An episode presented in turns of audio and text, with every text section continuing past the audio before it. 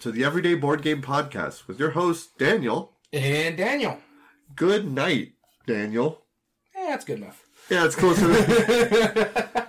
so, earlier today, when I arrived, what, 20 minutes ago, Something like that, yeah. I said good morning to his wife, and immediately he's got.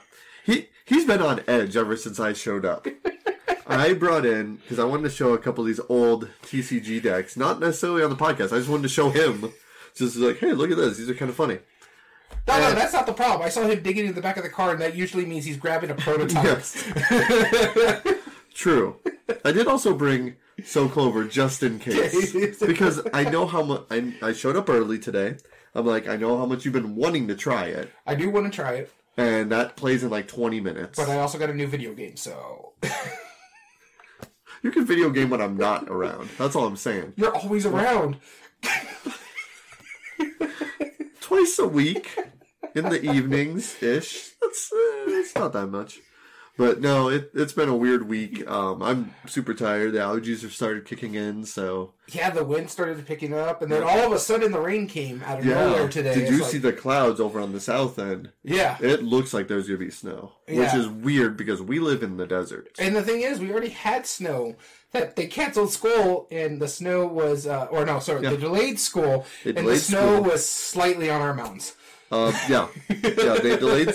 Well, the reasoning, and from how I understand it, is that they there was rain the de- the night before and freezing weather. No, there wasn't. There was there, There was there was rain by my area. There was. I'm not barely- saying much rain. I'm just saying rain.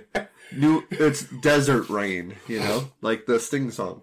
Um, Funny note. Speaking of rain, um, I don't know if I mentioned it to you. I, I only recently found out in the last few years when they're talking about percentages of rain. yeah, it's it's, It's the what percentage of the city it's area cover. is Yes. the rain. I was like, wait, what? Yeah. So twenty percent rain is not twenty percent likelihood. It's twenty 20% of of, an the area. area. that will probably get rain. I was like, Didn't I tell you that fact? no, I found it on TikTok. Oh, okay. I love that. As I, that's how I've been saying it. I don't know if that's actually true, but that's, That's what I found out. I don't. I yeah. have not decided to look it up. But then again, that's interesting. Yeah. weather meteorologists always say, "Oh, 20 percent chance of rain." You Yeah. know, so who knows? It Yeah. could be be just us saying it for the sake of saying it. But uh normally we go. Oh, by the way, he was super mad at me for digging in my car with, for these decks, and as soon he shouted at me from his front door, "Hey, hey, what are you doing over there?" Trying to make all the neighbors like look over as if I'm like stealing from someone's car. It was terrible. And then I came in and he gets on his wife's case about me saying good morning to her and her replying good morning back. I told her don't I- encourage it. I I, thought that was a very nice gesture of her. You know, you need to give her more credit. I am giving her credit. As I say, don't encourage him. Oh, that's terrible. And then so thus we are here now and you're happy that I said good good night instead of good morning. yes, because it's closer. I mean it's adjacent either way. no, it's morning not. to evening. You have good morning. You have good afternoon. You have good Uh, evening. You have good night. All right, fine. It was good afternoon. I'll give you that. Speaking of absurd, Wyvern. Let, let me just show this to the camera. That doesn't look like a TCG that anybody would have ever played. This, but I bring this up because this is actually from a really well-known designer who's still designing games. Mike Fitzgerald. Hmm. I met. I had the opportunity to meet him at GAMA a number of years ago. Very nice guy. Super enthusiastic about Cool. the hobby. So this this is awesome. By the way, that's not going to be on any of our lists. No. If you'd have mi- li- I've never played it. I've never played it. Who knows? It might be the most amazing thing in the world. But judging by all the reviews and everything everyone said, and by the looks of it, I'm guessing not. but you don't know until you've played it. Yeah. So I know we don't talk about what we've been playing recently, but, But I, I played a game up- last Saturday. Oh no, I was going to bring something else up. Okay, go, go ahead. Go ahead. We played this one on Wednesday. Yes. It, it's a game that's in the BGG Top 100. Mm-hmm. You and me have both been wanting to play it, but also kind of hesitant with it because one, it's a two-player game, Yes. Yes. and it's yeah. a phenomenal two-player game. But it's got some things that I still have issue about. But you know when it's a good game is when you're thinking about it the next day how you should have done something else. I got you beat. I dreamt about it.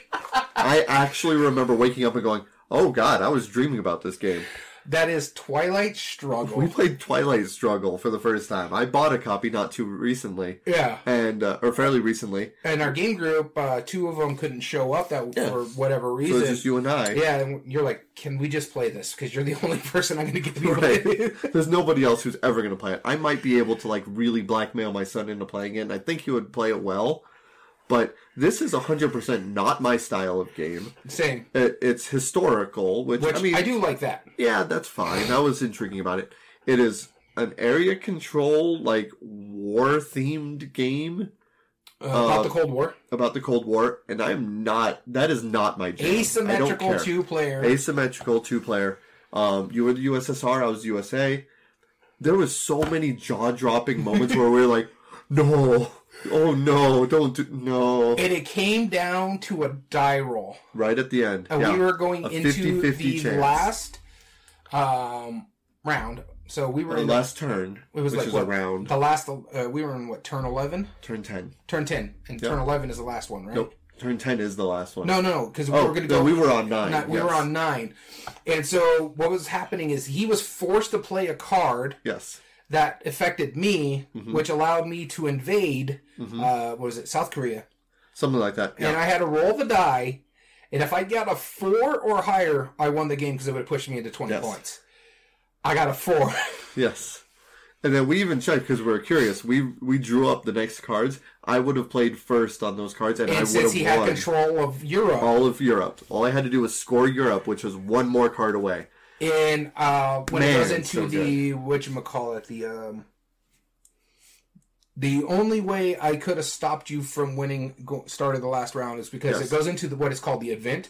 Yeah. If I had the event card, that canceled your event card, Yes, which I did not have. right. However, because of that, if he didn't have control of Eu- Europe, I was still going to win the twentieth Yes, round. you were going to win every other. I had the. Asian scoring card, and I had domination in Asia. Yes, yes, you did. Yeah, you you were definitely gonna win. That was my last saving grace, and I was one die roll away from it. Yeah. It was so cool. It was really good. I really, really enjoyed it. No, so I played a game on Saturday um, that I had bought that previous Friday, and it's a small card game that I've been wanting to play for a long while. It was a Spiel nominee, Scout. Oh yeah, yeah, yeah. You showed me that one. Oh my goodness, this will very likely be on my top 100 Next time we do this, next time we do this. Yes, which will be like in two years or so. yeah, about four or five years. um, because what what made it really cool is so it's it's a ladder climbing game, right? And the way it works is that if I play down like let's say a five, you can play any single card that's higher. Um, in order to stay in the round, or you could play any two or three or four card run or of a kind to stay in the round. And anything that like any any straight will beat any single card. Um, any of a kind, like any pair, will beat a two card straight of any number. Okay. And so it kind of resets. So if you play a nine, I could play a pair of twos and I'll still be in. And I could play normal numbers. Okay. Your option is to either show, which is playing that, or scout, which is taking a card and putting it into your hand. Each of these cards have two different numbers on it, so it'll be like nine and a seven.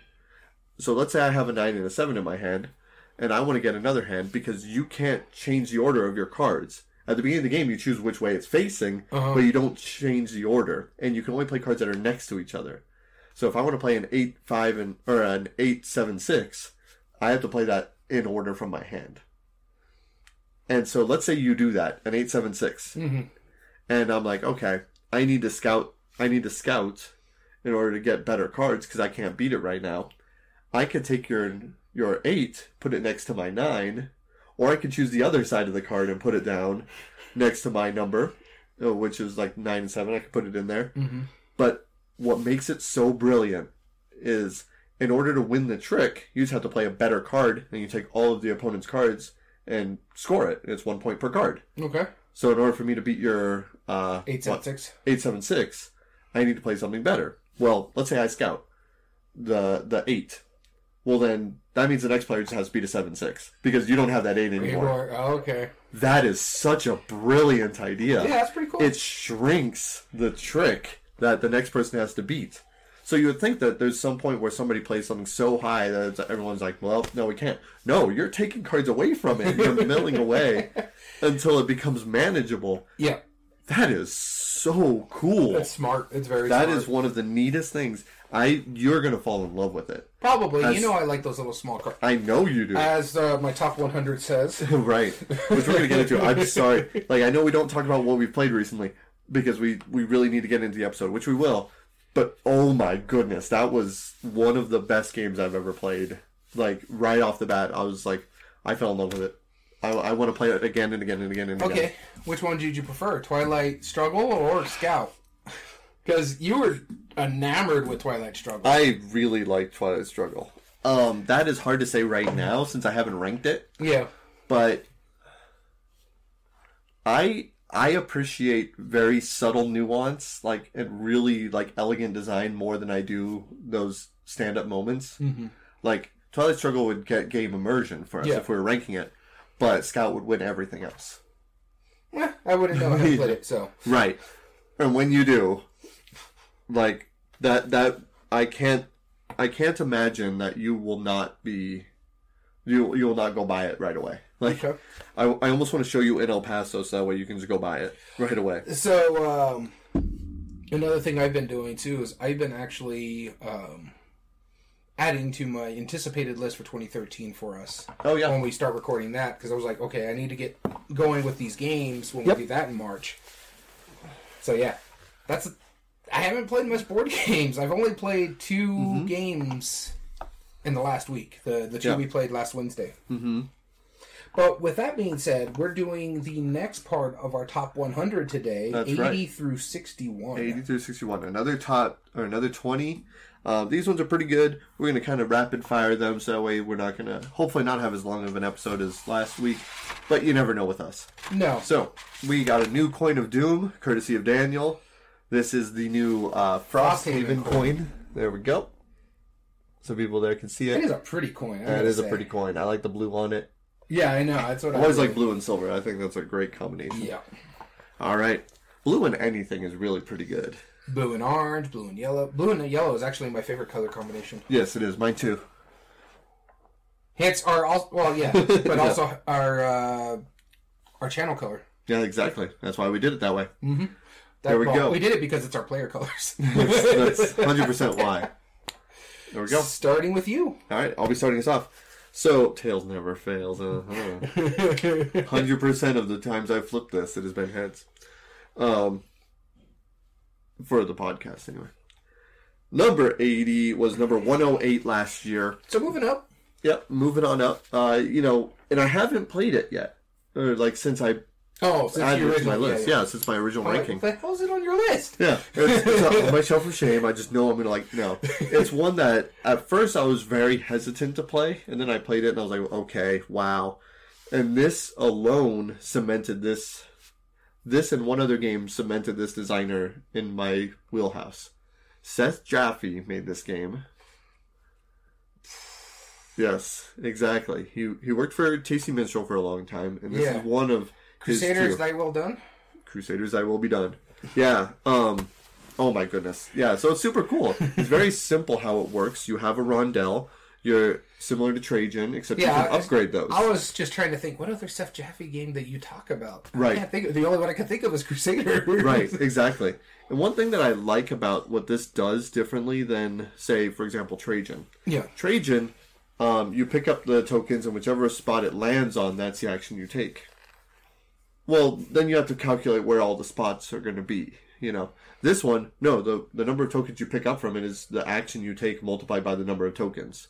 So if I take it from the movement spot and I take four tokens, I'm moving four spots. Simple. Mm-hmm. Doesn't need to be more complicated than that. I'm building my buildings out there. I'm taking control of the regions, spreading out as everyone's racing over the areas. I can gun it towards the other side, potentially getting more points. But then that's a lot of wasted time that other people have built up their engine. You can upgrade your your uh. It it works really well. I like the art. I like the theme. Um, I didn't think I would like the theme, but it's pretty interesting. The graphic design is beautiful, and the game design is awesome. Crusaders, I will be done. That is my number eighty. All right, my number 80 is probably one of the oldest games on my list. And even then, I don't think it's that old. Maybe 70s, maybe 80s. Okay. Uh, by one of our favorite designers and my favorite one of his. Sid Jack, uh, Sid Sackson. Ooh. It actually has fallen from 55, so. But it's Can't Stop. This is probably one of the best, purest uh, push your luck games. Yeah. You're just rolling some dice, Yep. trying to move up on the board. You can keep going, but if you bust, you can't move anywhere on the board. Yeah, you lose your progress You- for that turn. Yep. Very simple. I love the one that you have where it's like a stop sign. Yes. so n- yeah, it's so nice. Um, I do have to pick up a copy of this, and whenever I find one, I'll probably pick it up. I do enjoy this game a lot. Mm-hmm. I mean, this is one we talked about quite a few times in this podcast, so I don't want to beleaguer it. But yeah, it's dropped slightly, but it's just because I haven't played it much. I don't own it, so it's not like I can get it to the table all that often. Right. You know, this was one of those games where you know, like those little like travel backgammon and chess sets. Like Yeah. They have like little magnet. I would love to see like a little travel version of this. I thought there was one at one point in time back. I'm in the sure there is a travel version. Yeah. Like there is Can't Stop Express, but that's a roll and write game. Yeah, that's a that- totally there- different game. There's also like Gobblet has a uh, Right. travel. I ha- actually have the Gobblet bag somewhere Right. around here. I would also like to see a version of that of Azul too, like Super Travel. Like Well, they just they just made the the mini Azul, so mini Azul. yeah, there's like a mini Azul. Remember how you have the ultra tiny Epic Galaxy? Yeah. They just made a mini Azul. That where have I been? I that, not, yeah. Where did you hear about this? uh, Dice Tower. Yeah, they're the little pieces look like um like the Star uh, Starburst minis. They're that small. See, that's that's what I'm looking for. Well, there we go. Now all we have to do is can't stop, and then that'd be All right, there you go. golden. Number eighty is Can't Stop. there. We go. Uh, my next one oh no, no mine.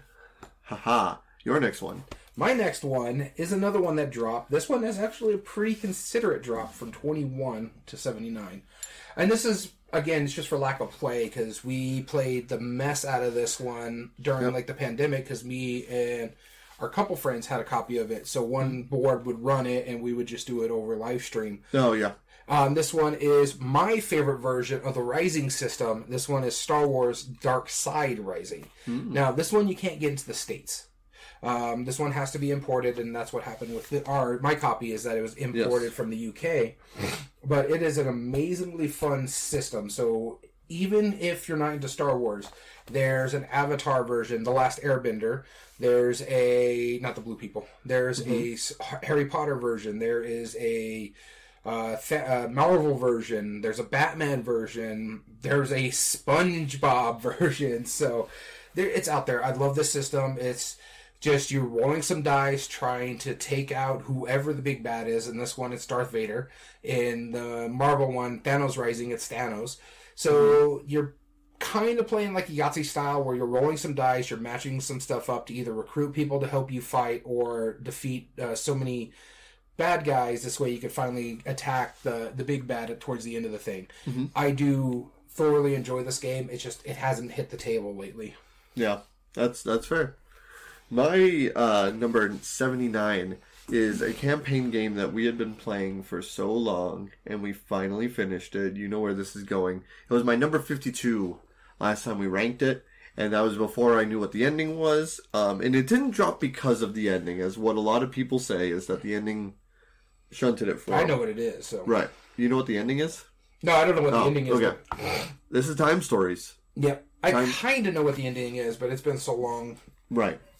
Yeah, see, I. So for the longest time, there was a Dice Tower review where they straight up spoilers. And Yeah. I knew I wasn't going to watch that until after I had finished the campaign. Well, I bookmarked that back in 2019. we finished it at the end of last year, 2022. So now, a, a, about a month ago, I finally watched that video and I see what they're saying. Um, they kind of ran through it all. Now, after I, I get all of their arguments, I get why people wouldn't like that ending one, but I still really liked it. I mean, it overall.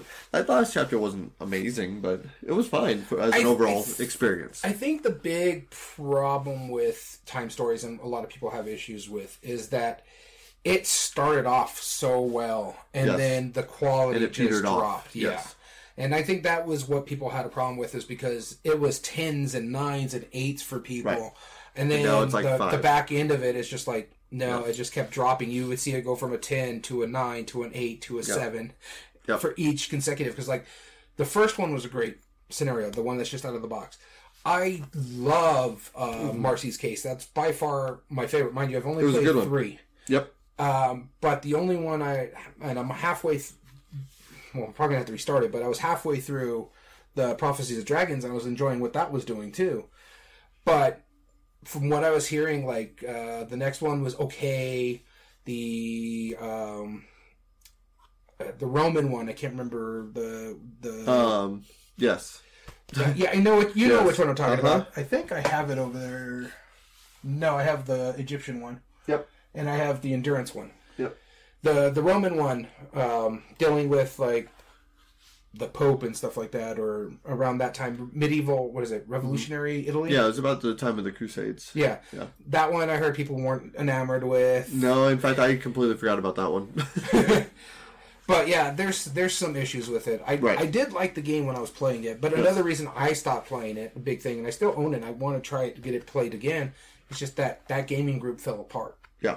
and so it's not that fun to play a campaign game Yeah. when you don't have that group anymore. Yeah, exactly. No, I, I, don't blame you, and I'm that's why I pulled up us all together to do that because I was like, I we really need to finish this.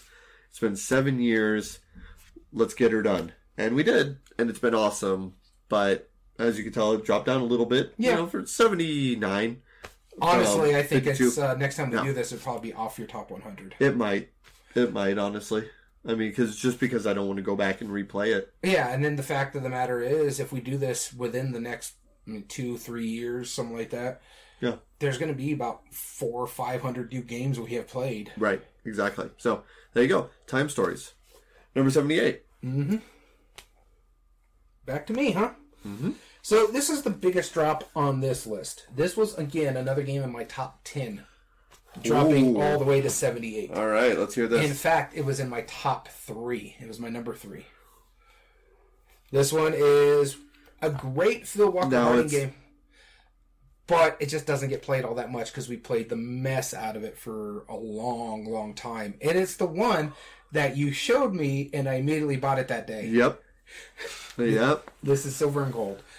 It's a it's a fine game, but uh, Super Mega Lucky Box. I don't even know if Super Mega Lucky Box, but Super Mega Lucky uh, uh, It does everything it does better. uh, heard it. Um, I don't. I wouldn't say better because I don't know if that's on my list, but that hurt it a lot.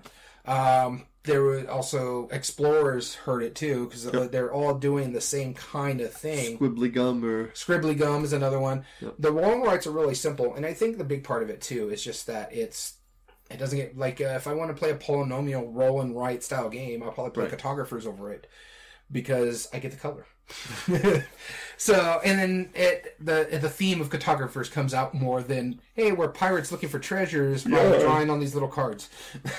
so yeah, that, Still that theme still was it like like the hundreds and thousands of X's or something Yeah. like that. It's like such a weird tagline. Yeah, it, it's it's a really good game. It's a great game. It- there's a reason why it's still in my top 100. It's just that it hasn't been played for a while.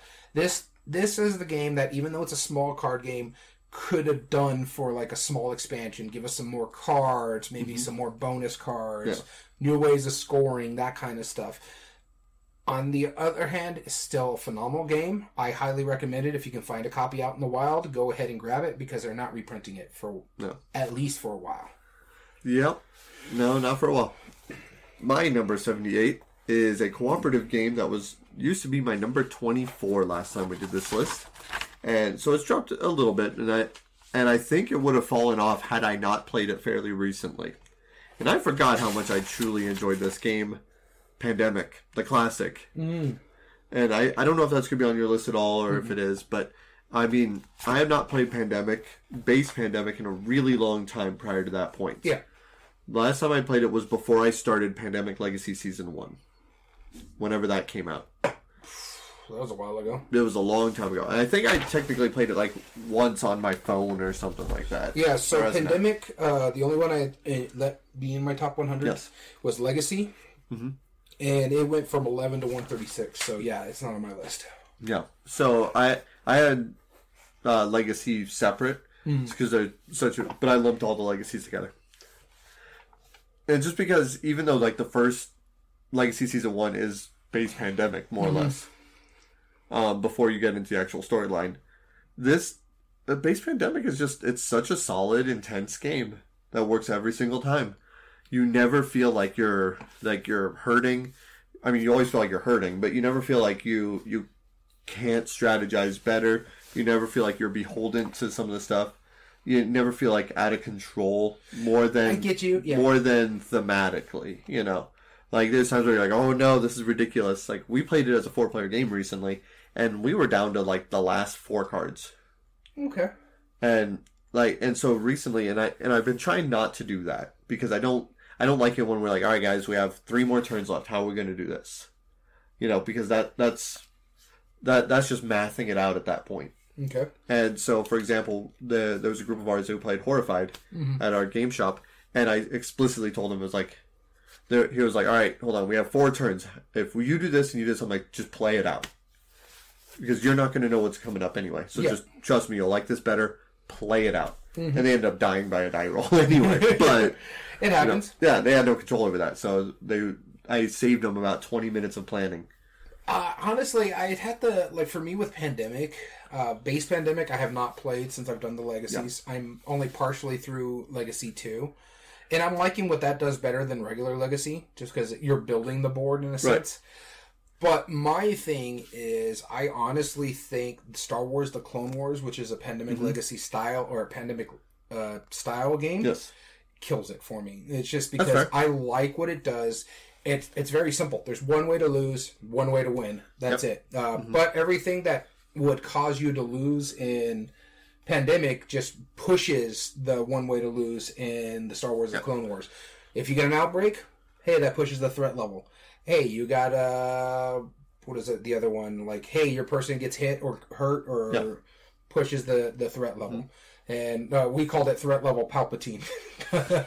but I just loved how that worked. Like, I, if they did another game that isn't like Star Wars, but maybe they did, um, I don't know, maybe they redid the Romans like this one, the Roman one. Sure. Uh, it'd probably be on my list because I love the, what they did with the system Yes. to change it up and make it quicker and snappier. Yeah, makes sense. That was my number seventy-eight. Eight. Pandemic. Cool. Oh, Moving to 77. 77, yeah. Here we go. to me. Number 77, that one sounded like it hurt. My uh, is another one that dropped, and again, this is based. This is for sure because it hasn't been played. I've only played it the one time, and I liked it so much I bought myself a copy of this one. But it's also a game that takes roughly six hours. This is Twilight Imperium Fourth Edition. This is a great game. It is. I love this system. I love the exploration, the attacking your opponents, trying to accrue as many points. I love the the um, you're taking a move, but the other people can also take the bottom half of the move, but you get to take the full or the more powerful part of that move because that's what you selected. Kind of drafting. It's really, really good, and it does things really smart. And I have a good time with it uh, to the point where I've bought and, received more 4X games along this style. I Yeah. backed uh, Stellaris by Academy Games uh, because that's a 4X and I like the video game, so I want this one to do well. Uh, I played this one. I want to play Eclipse, Second Dawn. Uh, I mean, these things are fun. Uh, there's one 4X that both you and me are not very enamored with. It's fine. That's the uh, Scott Almes one, uh, Land Oh, at Sea, or, or something I like that. straight up don't like it. Yeah, That's not even. I'm we're with okay it. with it. You're fine with it. I'm I not fine with it. prefer like Twilight Imperium. That is the worst Scott Almes design. That's not that bad.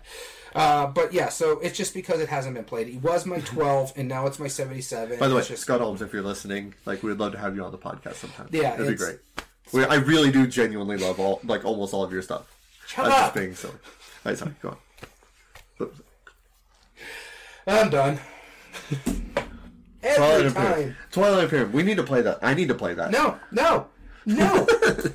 You're not gonna let me play it now just on principle alone yes, this? Because you won't let me get my thoughts out. You blatantly interrupt me. I apologize. I apologize. Go on. Off topic, no less. All right. No, it's too late. Twilight Imperium 4th edition. Your turn. Speaking of, of stating your opinion, um, my number 78, seven, 77 is uh, a party game all about arguing your opinion. And it's climbed up from 98 when I did Oh, last this year. is that party foul one, right? uh, not party- Cranium Party Playoff. playoff. That one, yeah. I like this game a lot. I kind of want to play it right before Sunday because this upcoming Sunday, when we're filming this right now, is going to be the Super Bowl. So it, if if you're watching the, the replay of this, you already know the answer. So please wait to comment until after that actually happened.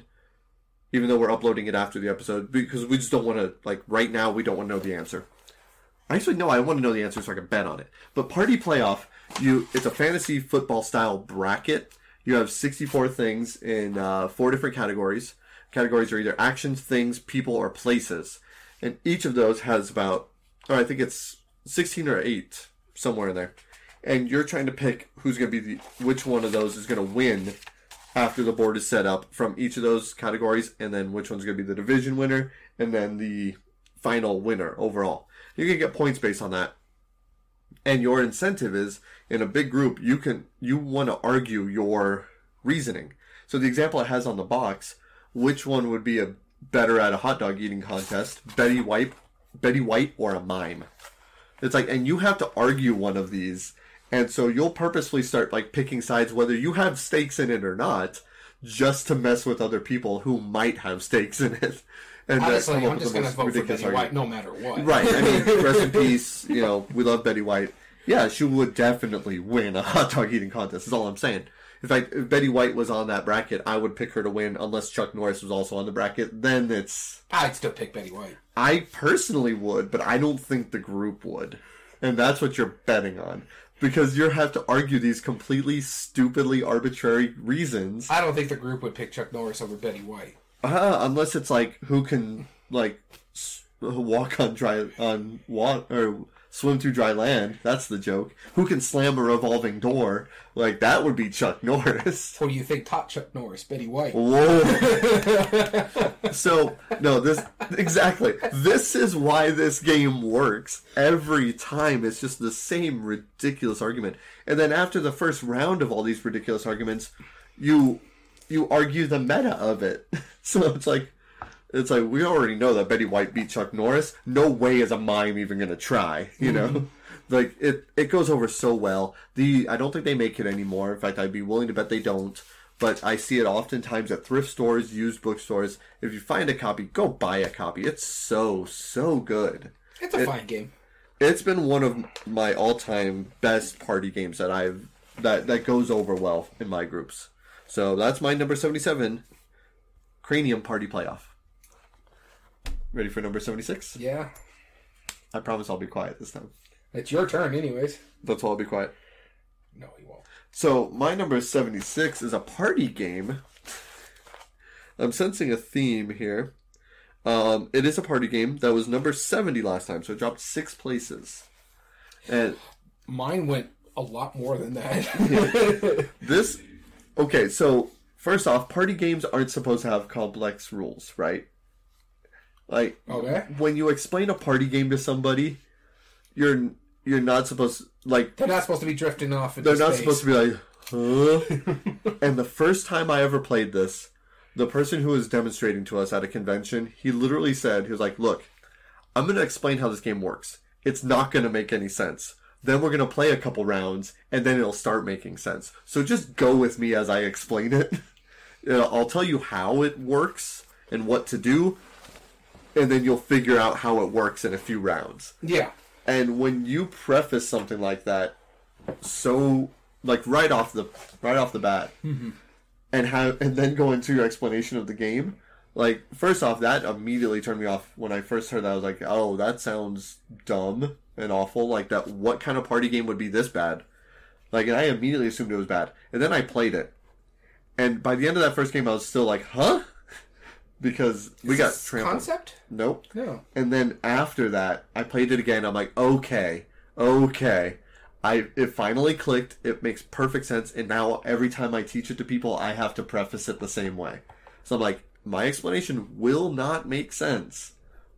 But just go with me, and by the halfway through the game, you're gonna start figuring it out. Decrypto.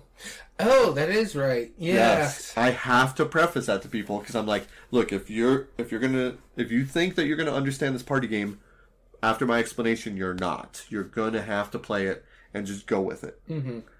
And because the idea of it of this game is you're giving clues to a certain sequence of your words. And you have the same four words on your team, and your team member knows or teammates know those words. You're just trying to give them clues that are similar to it. The thing is, the other team is listening in on it, and they're going to know all of the same clues. The difference is they're not going to know the other. They're not going to know the words. So in this game, it's so cool because you don't have to figure out the answer. You just have to figure out what makes sense based on the clues you've previously heard. Again, it, if you've never played this, it doesn't make sense, and nor should it. But like, if I start saying stuff like bacon, ham, hot dogs, uh, pork, you're probably going to figure out what the word is, right? But I have I have to be so specific that my team member who sees the word knows what clue I'm giving. Like I might say Muppet. Which you would make a lot of sense, right? Exactly. That That was was, the clue great you. example because then that could apply to a whole slew of things, and that doesn't give the other team any information. But I sure know which one of those is a Muppet. It's not a bicycle. It's not pavement. It, it's a pig, and I know exactly where that's going. And so, if the other team eventually start figuring out, like with the clues of like, I don't know, Muppet, like whatever else is thrown at them. Yeah, I think we threw them off when we did that one. Oh yeah, that was a great, I- great clue. Decrypto just. It's so cool how it works, and I do like it. And it's such a weird. If you like just one and wanted something a little meatier, because that has the same idea. You have Yeah. to make something so specific that your your team members figure it out, but not specific enough that the other team who's listening in can start figuring out the pattern. That's that whole give and take balance that works really well. Decrypto, my number seventy six. So my dec- I had to look it up. Decrypto is at three fourteen for me. It's just because it hasn't been played. Uh, The last time we played it was when I played it with you. Right. When we were over Which at uh, Bryce's house, which is a while ago. Yep.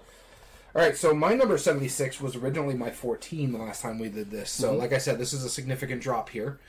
Uh, it is a great game. It just hasn't been played, and I got the expansion. We just haven't played it since because, mind you, we were all trying to whittle down our shelf of shame Mm-hmm. to, to push these games. And so, but this one, I adore. I love. I don't see it leaving my collection anytime soon. And it's one of the games that um, is the reason why I'm doing where I'm getting more games off my shelf to actually play it. And this is Aquatica.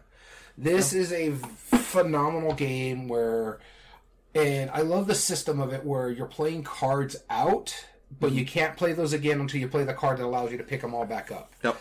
Um, I love the fact that when you get a card, eventually it becomes more and more powerful until you can get to the point where you can uh, make it treasure towards the end. Excuse me. I love all the abilities of this game. I love how it plays. It's a gorgeous production. It's a Yes, gorgeous is. game. I love the boards where you're just sliding the Yep. Mm-hmm. cards into it. Those are phenomenal. Uh, it's a really great game, and this one is Aquatica. And bless you, by the way. Thank you.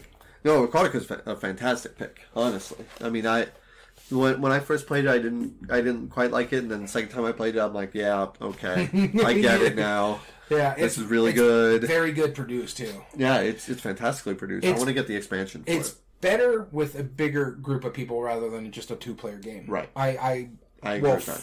fully admit that. Get more cycling. Yeah, three or four players, Yep. uh, it's sweet spot because at two, it's just like the solo is not all that great either. That's right. Yeah, very good. Good choice, man.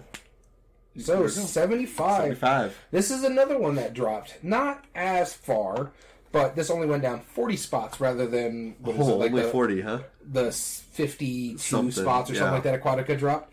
Uh, this one is my now 75, which originally was my 35. This is one of my favorite racing games. Downforce. Downforce. Yeah. Wow, that's the only racing game I'm aware of that you like. Yeah, there's Is Yeah. You're not the biggest racing fan. No. I do own another racing game. I want to get to the table that I want to try, and that's um, Snowtails. Oh yes, yes, Uh, and then there's I want to try Heat as well. yeah. Honestly, but Just I, I like all, what everyone's been saying about it. yeah, sounds and it's pretty cool. really quick too. But with downforce, what I like about it is even if your car doesn't win the race, you still have Yeah. a possibility of winning the game, depending on how you bet throughout the game Mm-hmm. and how much you spit in the beginning part of the game to buy your cars. Because there's That's a little auction in the beginning where you're trying to buy cars and drivers, and then there's a um, there's a spot where you have to bet like three different times. Depending on how much you bet, could put you in the winner's circle. Okay. So it keeps you into the game even if your car is not doing well. There, because I've actually won the game and my car never finished. Like the first three got done and my car was stuck on the last curve. Yeah. And you so- still won. I still won because one, I didn't bet a lot on my driver and my car, and 2 once I started seeing what cars were leading, I started playing cards to push those cars because I put massive bets on those cars. Yeah. And so it's smart of what it's doing. I love restoration games for what they've done with some of these older games and making them a lot better. And this is probably yeah, this is probably my first restoration game on this list and not the last. Oh, almost certainly not the last. My number 75 dropped a huge way from 74 uh, from last year. This is a party game. I see the commonality of this one. Last last week when I did mine, mine was the massive drops. Yours is the massive drops this week. Oh, I did massive drops last week too, Yeah. but more more last More week new was, stuff. was la- new stuff. Yeah, Yeah, no, this week is a party games apparently for me because my number 75 is one of I, I think you quite like this party game too, and I don't I know you're not the biggest party game fan, but this is one you definitely shouldn't bring to an airport with you. This is Cash and Guns. yeah. Yeah, I mean giant styrofoam uh, guns. You could actually just like throw like the tokens and the cards and stuff in a bag and just point, right? you know, like that would Yeah. be fine. That would be a, a, a good non-committal version of it. yeah, exactly. But still, ooh, like making a portable cash and guns would actually be pretty funny. You know, like bring drawing tokens out, micro version of it. you Yeah. know, travel version of cash and guns. Well, uh, they just released a new version of Cash and Guns. I know you're not a fan of the theme, but it'll go better on like planes than freaking. Oh yeah, the wizard one, stupefy. Stupefy. Yeah, I mean, power to them. You know, I don't like anything about Harry Potter, the theme, or the, nothing about the books, the author, or anything like that. Yeah. The movies, but I mean, they're doing it right as far as making games based off of Harry Potter. They're making really good games. Yeah, so, they are. I mean, Harry Potter Strike is good. Harry Potter Hogwarts Battle is really good. Stupefy is a great. Oh, I take that back. Had Harry Potter If they're Names. they're putting a Harry sense. Potter theme on a game that's already good, Codename, Strike, Right. other than Hogwarts Battle, which is the the exception to the rule because I played the the worker placement, the House Cup one.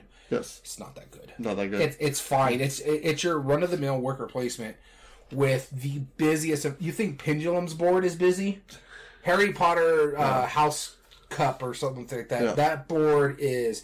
You're like okay, what? in the, yeah, I Yeah. did, was not a big fan of that one. At Yeah. all. I was I pretty you. bored playing it. yeah, I, I don't blame you. Is that the one with the uh, gems in the vial? Yes, it's it's gorgeous because that's where the production was. The gems and Yes. the vials. It was not on that board. It wasn't on the artwork. It just yeah. It's sad. Well, Harry Potter aside, Cash and Guns. The artwork on the original is better because No, no, no, not the original. Like the second edition. because John Kovalik is amazing. Um, one of the funniest illustrators. It's just genuinely funny people. Well, yeah, I actually follow him on Twitter yeah, just because he puts comic strips like Dorkly, or I think is what Yeah. it's called, on Twitter. That's the only reason I go on Twitter sometimes. Is just like, what, what's his new comic? yeah, exactly. That's the only real reason to have any Twitter of any reason. Really, Yeah. let's be real. John Kovalik, he's the reason. But Oh no, no, Tabletop Bellhop and his uh, Game Geek sales. That's true.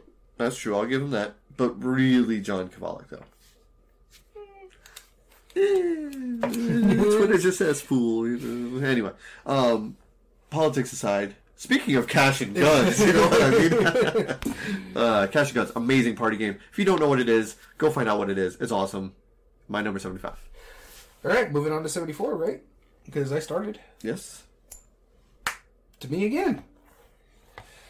Uh, this one is another drop here. This went from 27 to 74. And I know why this one dropped. It's just that there are games that are better than this one in this style, though this was Yeah. one of the best ones I played to begin with. Oh, okay. I see what you mean. Yes. Um, this was. I thought you were just gonna stop at like, Oh, yeah, there are other games that are better. It's like, Yeah, but this is one of the first Yeah. ones I ever played, but Okay. other games in this genre has just jumped it. gotcha. And this is a flippin' right. Okay, Welcome to. welcome to. I love this game. I still think it's a great game. I have all the expansions. I have the winter. I have the Halloween. I have the I was zombie. just googling at them right now. Yeah, I have the dry erase boards um, that you could have picked up. Mm-hmm. It's a phenomenal game. I do enjoy the mess out of it. I've played this a handful of times Mm-hmm. since I bought it. Uh, I've played almost every map pack. I think there's two or three that I haven't yet. But I've played other people's copies of those map packs. Like my map packs, I only played like two of them. Yes, But I played other people's copies of and they're them. still sealed. Yeah. Yeah. And so, you know, so I agree with the dry erase boards. That makes perfect sense Mm-hmm. why you do it, but it is kind of superfluous. You know, and like along that same line, I was at a, a great shop down in El Paso called Game Vault the other Oh day, yeah, uh, Lindy's uh, her people are great. and I found a pack of of upgrades to Spirit Island. Mm-hmm. It was just the regular character cards, but foil. I was like, I mean, really? Okay, I get I that. get it, but Honestly, really, I get the dry on. erase boards for Welcome to. Yeah, that because functionally again, makes I sense, played the right? mess out of it, and so I, uh, not mine, but like our friend uh, Dom, his copy. Yeah. There, a lot of those stuff has been put uh, pulled out and done. And I, I, what I liked about it is when we had to do the isolation, a bunch of us got like laminated versions of them that we never used. that we never used. I still have those. I still have of them. Uh, but One of these days. but it, but it was it was a phenomenal game. I. I it's still a phenomenal game. I love playing it. I busted out. I like busting it out uh, during the holidays. This way, like if Halloween, I'll pull out the Halloween one. Mm-hmm. Yep. If it's Christmas, I'll pull out the Christmas one. Just because it's a nice, simple game. You get three stacks of cards. You pick the number and whatever the special ability Mm-hmm. is, whether it's parts or stuff like that. It's just it's phenomenal. There's three scoring cards that give you extra points at the end of the game if you meet the requirement. If you're the first one there, you get the most points. If you're the Mm-hmm. rest of them, everybody else gets the basic points. It's a great game. Love it. It's just the reason why it's dropping is because there's games in the flip and right genre that just do it better. Yep. Yep. It's it's a fine game. Yeah. Yeah. I, that's it would not have ranked on mine because I don't own it. Yeah. But I honestly don't think it would have ranked that high. I mean, I, I like it. It's fine. It's just it's not. There's plenty of rolling right, flipping right. Yeah, and that, that's that, that's the issue. Is like I also have the the the successor, Welcome to the Moon, Right. on my shelf over here, uh, shelf of shame because I haven't played it. But I, I still think it's a great game. It's just I haven't played it all that much lately because there's just better choices for me. Yeah, for sure. All right. Well, my number uh, 74 is brand new to the list. In fact, we've only played it once, and you were there that day that we played it, and you were pretty darn excited after we finished playing it. I think it was one of your more favorite games, and this was either my last pick or the one prior to that. I think it was the one prior. Mille Fiori. No, Oh, okay. no. This was a Tascini game. What was the Tascini game that we played? Marco Polo 2. Okay, yeah, yeah, yeah. No, that one was great. I liked it. Yeah. I, I love the the fun I had just running across the board. Yeah, you you launched across the map where when halfway through the game Dom hadn't left yet, and it became this whole he's running from New It's- Orleans New Orleans again, New it's New Orleans Orleans. again. Like what? Like what? Where did they start? Beijing was that where they? Yeah, they started Beijing. So Beijing. Is the New Orleans of China, clearly. Clearly, he never left. Yeah. That- no, he did eventually. You know, no, he never left in like the first what four or five turns. Yeah, which He is just- it only plays over like ten turns. yeah. Well, it's funny because we joke about New Orleans uh, when we did uh, Lewis and Clark. Yes. Where he went back. You cou- he couldn't go back. He just stayed where he Yeah. was at. Yeah, exactly. If he could have gone back, he would have. But no, he he was trying to get all the upgrades. He was trying to get all the contracts fulfilled, like long before he ever attempted anything else. He was like, "I'm going to get the engine built before." He was like, "You guys are going to be horse buggies, like going across the landscape, and I'm going to have a steamer engine flying down the the trails." Yeah, Just waiting till the rail system gets installed. right. Exactly. It was so good though. I mean, everything in that dice, the, the dice worker placement part of it, the fact that you had to put stuff that was higher. Sometimes you could put it in better situations, and Mm-hmm. then the numbers of the dice. If you put two dice, your lower of the two numbers is the one that matters. Yeah. So that's cool. You want to have them balanced out as best as you can. Um, you could just dump dice to get some resources. Some and and I- on top of that, there was one point where I spent all my dice Yes. on one action that entire turn. Yes. Turned out to be a great action, but yeah. Then I had to wait for you two jokers to do your job. And It was Right. like 15, 20 minutes. So I'm like, I went to the bedroom, hung out with the wife for a little bit. Yeah. Well, drank some coffee. yeah. That's just how it worked. It was fine. I didn't have a problem with it. I'm just like, I'm just gonna get up. I'm gonna walk around. I'm Yeah. gonna stretch out. I'm gonna say hi to the wife. My favorite part about the game, though, what what set it apart is that there's a lot of resources in it, and in this game, 182. So I made top 200. oh, okay, so that's pretty good. Um, th- in this game, there's a lot of resources, and there's a lot of like, if you fulfill a contract with a bunch of resources, it converts into other resources and victory points on top of that. Yeah. So like, I might trade in like three spice bags, two gold bars, uh, two By the way, we Something weren't calling else, them right? spice bags. No, we weren't. no, we weren't. Um, uh, like all of like this weird collection of items and convert it, and then you might even get one of the ones you turned in back. like just how you just had to have it. Like, Yeah. And so you're setting up like this weird combo. It's like, well, this one can do this, can do this. Uh, it it works so well. I like it a lot. That is Marco Polo two, uh, the Search of Khan or something like that. The Wrath of Khan. No, not the Wrath of Khan. It's like Pretty the- sure that's it. Let's see. Uh, in the service of In the the service of the Khan. But yeah. I, what I liked about it I was thinking of the other number two. all the players' uh, powers are overpowered. yes, So they're balanced. so they're balanced. Yeah, if they're all overpowered, they're balanced. That's how that works. yeah. Uh, my number seventy-four. Yep. Moving on to 73. All right, best tails again. Yeah, it's Tails again. I think the other coin of doom might be a little more balanced than this. Yeah. So, Trails of Tucana is my number 73. This is new to the list. Uh, originally, Speaking it was. of Yeah, that's what I was going to mention. yeah. It was originally 110 last year, and I've just I've played it more, and this is what I'm saying. It's just more flipping rights do this better. Whereas the um, Welcome to you're just putting numbers in and doing like math in a sense because they're giving you special powers. This one you're actually making trails, trying to match up symbols to give you bonus points, trying to make uh, connections from A to A or A to C, or you're just trying to get stuff down to get bonus points based on whatever the the goal cards are for that round. It's just I like this one a lot more. Not a lot more. It's only one more than uh, Welcome to, but it's been hitting the table more. Yeah, and I do enjoy it. It's it's very quick. It plays. I prefer this one over. Yeah, over and it's just because it allows you to think uh, more. Because with Welcome to, you have the three rows, but you're beholden to what the back of the cards are. And if all three of them show up as the same thing, now you're just okay. No, here's my numbers. Which neighborhood I'm going to put it Right. into? Where could I put it into? Whereas this one is like, okay, I could do this, and it's go to this. So it's got to be connecting between this and this. Well, if I put it here, I mm-hmm. got myself set up over here. If I can get that mountain desert card, Yes. and now it's connected all the way through. So I love that where you have to be strategic how you're drawing your lines, even though you're beholden to the card. It's like, oh, that's not going to do me good, but if I set this up right, it's going to do me good later. Yes. Uh, and I really do enjoy that aspect. Whereas in Welcome to, it's like I don't need any of these numbers because it's going to mess up my system. Whereas Trails of Tucana, okay, this is not great for me, but I could set it up to be great for me later. And I, I like that fact that there, there is a little bit of mitigation. So I was like, okay, I see what I'm trying to do here.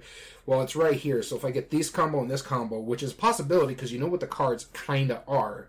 I think only one of them is burned per round. And so you wait. And Yeah. so it's it's phenomenal. I really enjoy this one a lot. Um, so yeah, Trails of Tucana, and, that, and that's, that's another reason why it's jumped. It went from 110, and that was the first play of it, to 73. Okay. Fair enough. Cool. Uh, seventy-three. Yeah. Are we on seventy-three? Oh, that was Yeah. number seventy-four. No, 74 was Welcome to. Not mine. Seventy-four is Marco Polo for me. Well, that's why we're on 73. Oh, now we're on seventy-three. Yeah, that was my number 73. You started. See, the coin is throwing me off. Maybe. All right. So No, uh, my took- number seventy three was my number one hundred. This is a party game and because of one of our mutual friends is the reason this is on the list, and just a very fond memory of of, of him playing it made this jump up. Which mutual friend? Terrence, Oh, Worderific. yeah, we were just talking about this. Yep, worderific. We were talking about this in Tucson. Yes, Worderific. It's such a simply good game. It's my only game on the list from uh, Guerrilla Games. Um, yeah, because I don't think the worst game ever is on this list. Or Lifeboat. Yeah, this is probably the the best one, or Palaces for that matter. Uh, yeah. Anyway, very smart game. Yeah. Um, very simple how it works. It's just a handful of letters. Each letter has like some categories. You roll a ten sided die, flip over a card. That's kind of your go off of, uh, and it's all sorts of just a slew of different ideas. Um, let's say restaurant might be it, and you have to make a word out of your cards that have to do with restaurant. And as soon as it's rolled and everyone says the category, everyone's like kind of racing to make the word.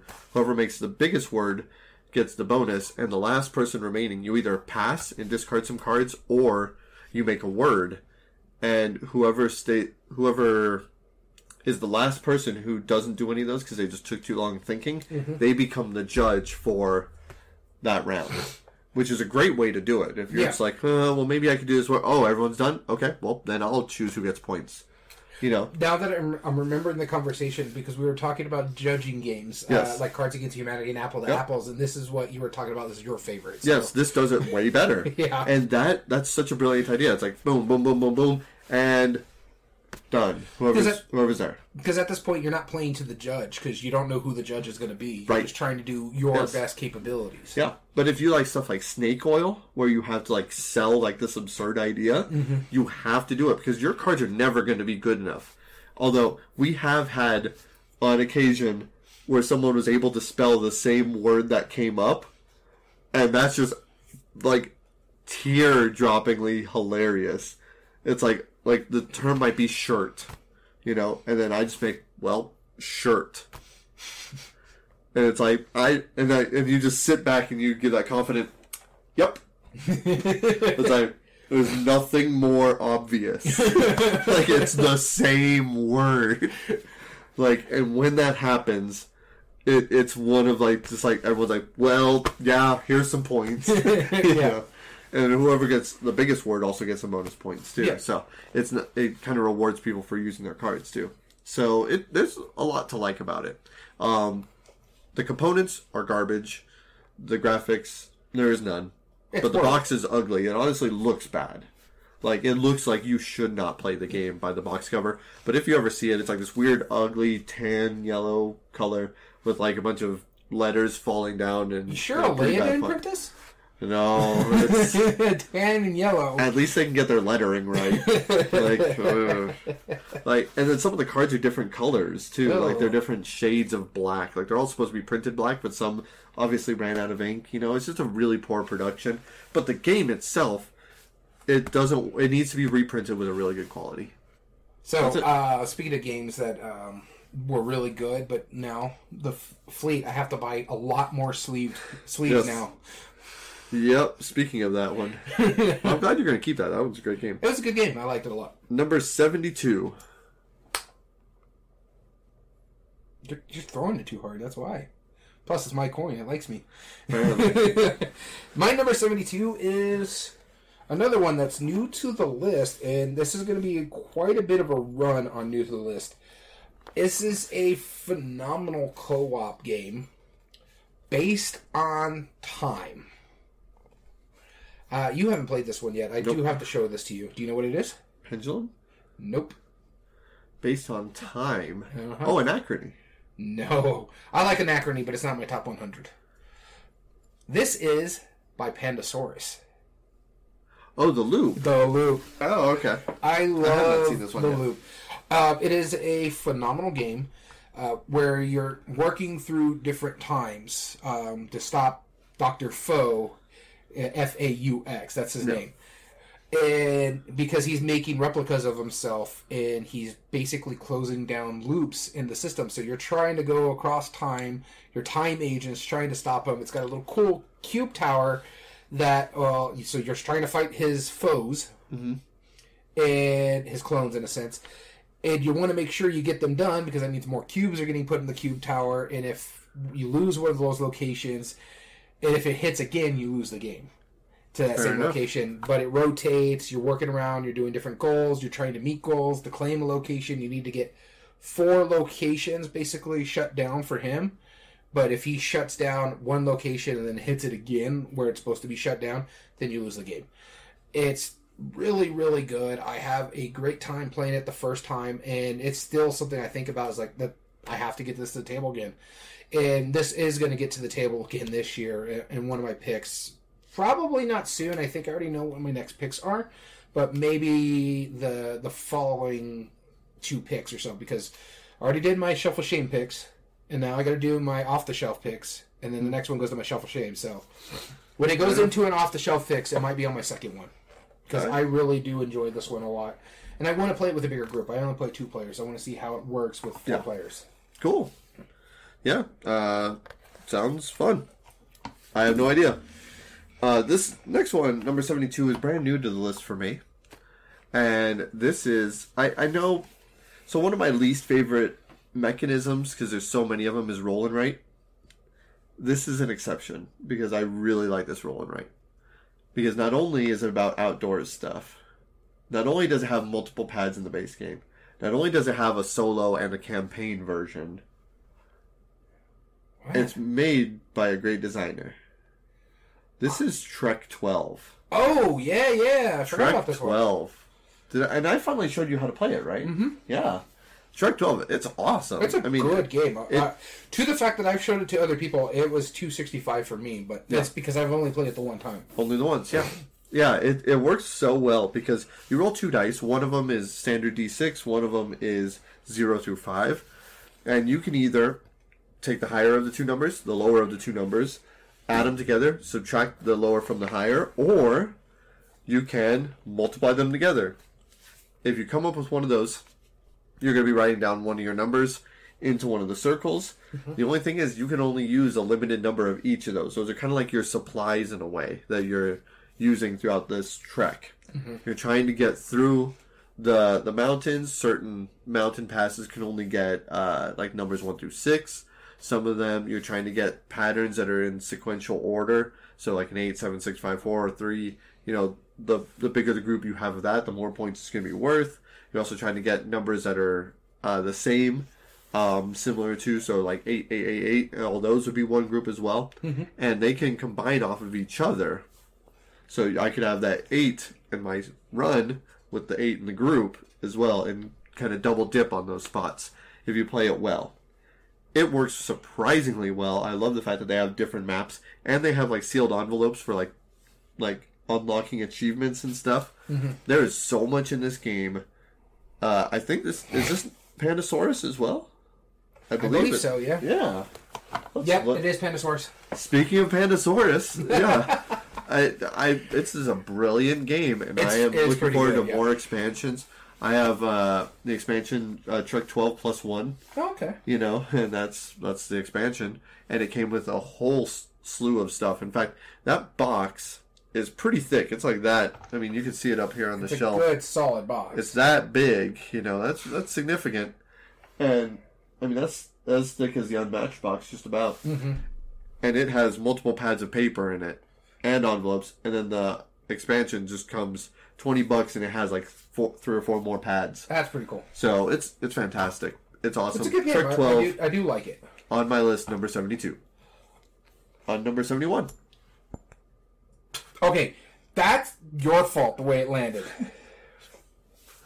All right, Whatever. So, so my number seventy-one is one of the reasons why silver and gold has fallen as far. In fact, it I like it better than silver and gold and super mega lucky box, which I was just checking was my one hundred two. So Okay. super mega lucky box actually has moved up close, or might have dropped out. I don't know, but it's just outside the top one hundred. Silver and gold, I still like it a lot mm-hmm.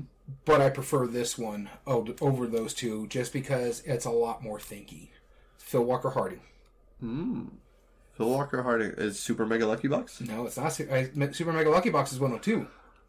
It's the other one that is a flip and you're writing on stuff. This Oh, time you're not um, writing on cards. Yeah. Um, Explorers. Yes. Yep. I do like this one a lot because it's like, okay, I got to connect this. th- I got to move this way, but I don't like what you gave me, so I got to make sure I get maps uh, here if I can choose whatever territory I want to do, or I got to be like, I don't need desert. All my deserts blank. Well, I don't need water either because I can't get to anything good in the water. Yep. So I love that aspect. You're trying to be the first to a temple, but you got to make sure you got a key. This way you can get the most points at that temple. But then you're also trying to branch out because if you surround your villages, they give you a lot of points. You got to be smart about getting your your resources, your apples, your carrots, and your fish. I think is what the other one is, because they're going to start scoring you bonus points. And it's just there's so much going on in such a small game. Mind you, it's bigger than his other two flip and right games. In fact, it's bigger than the the newest one, Scribbly Gum, too Yes.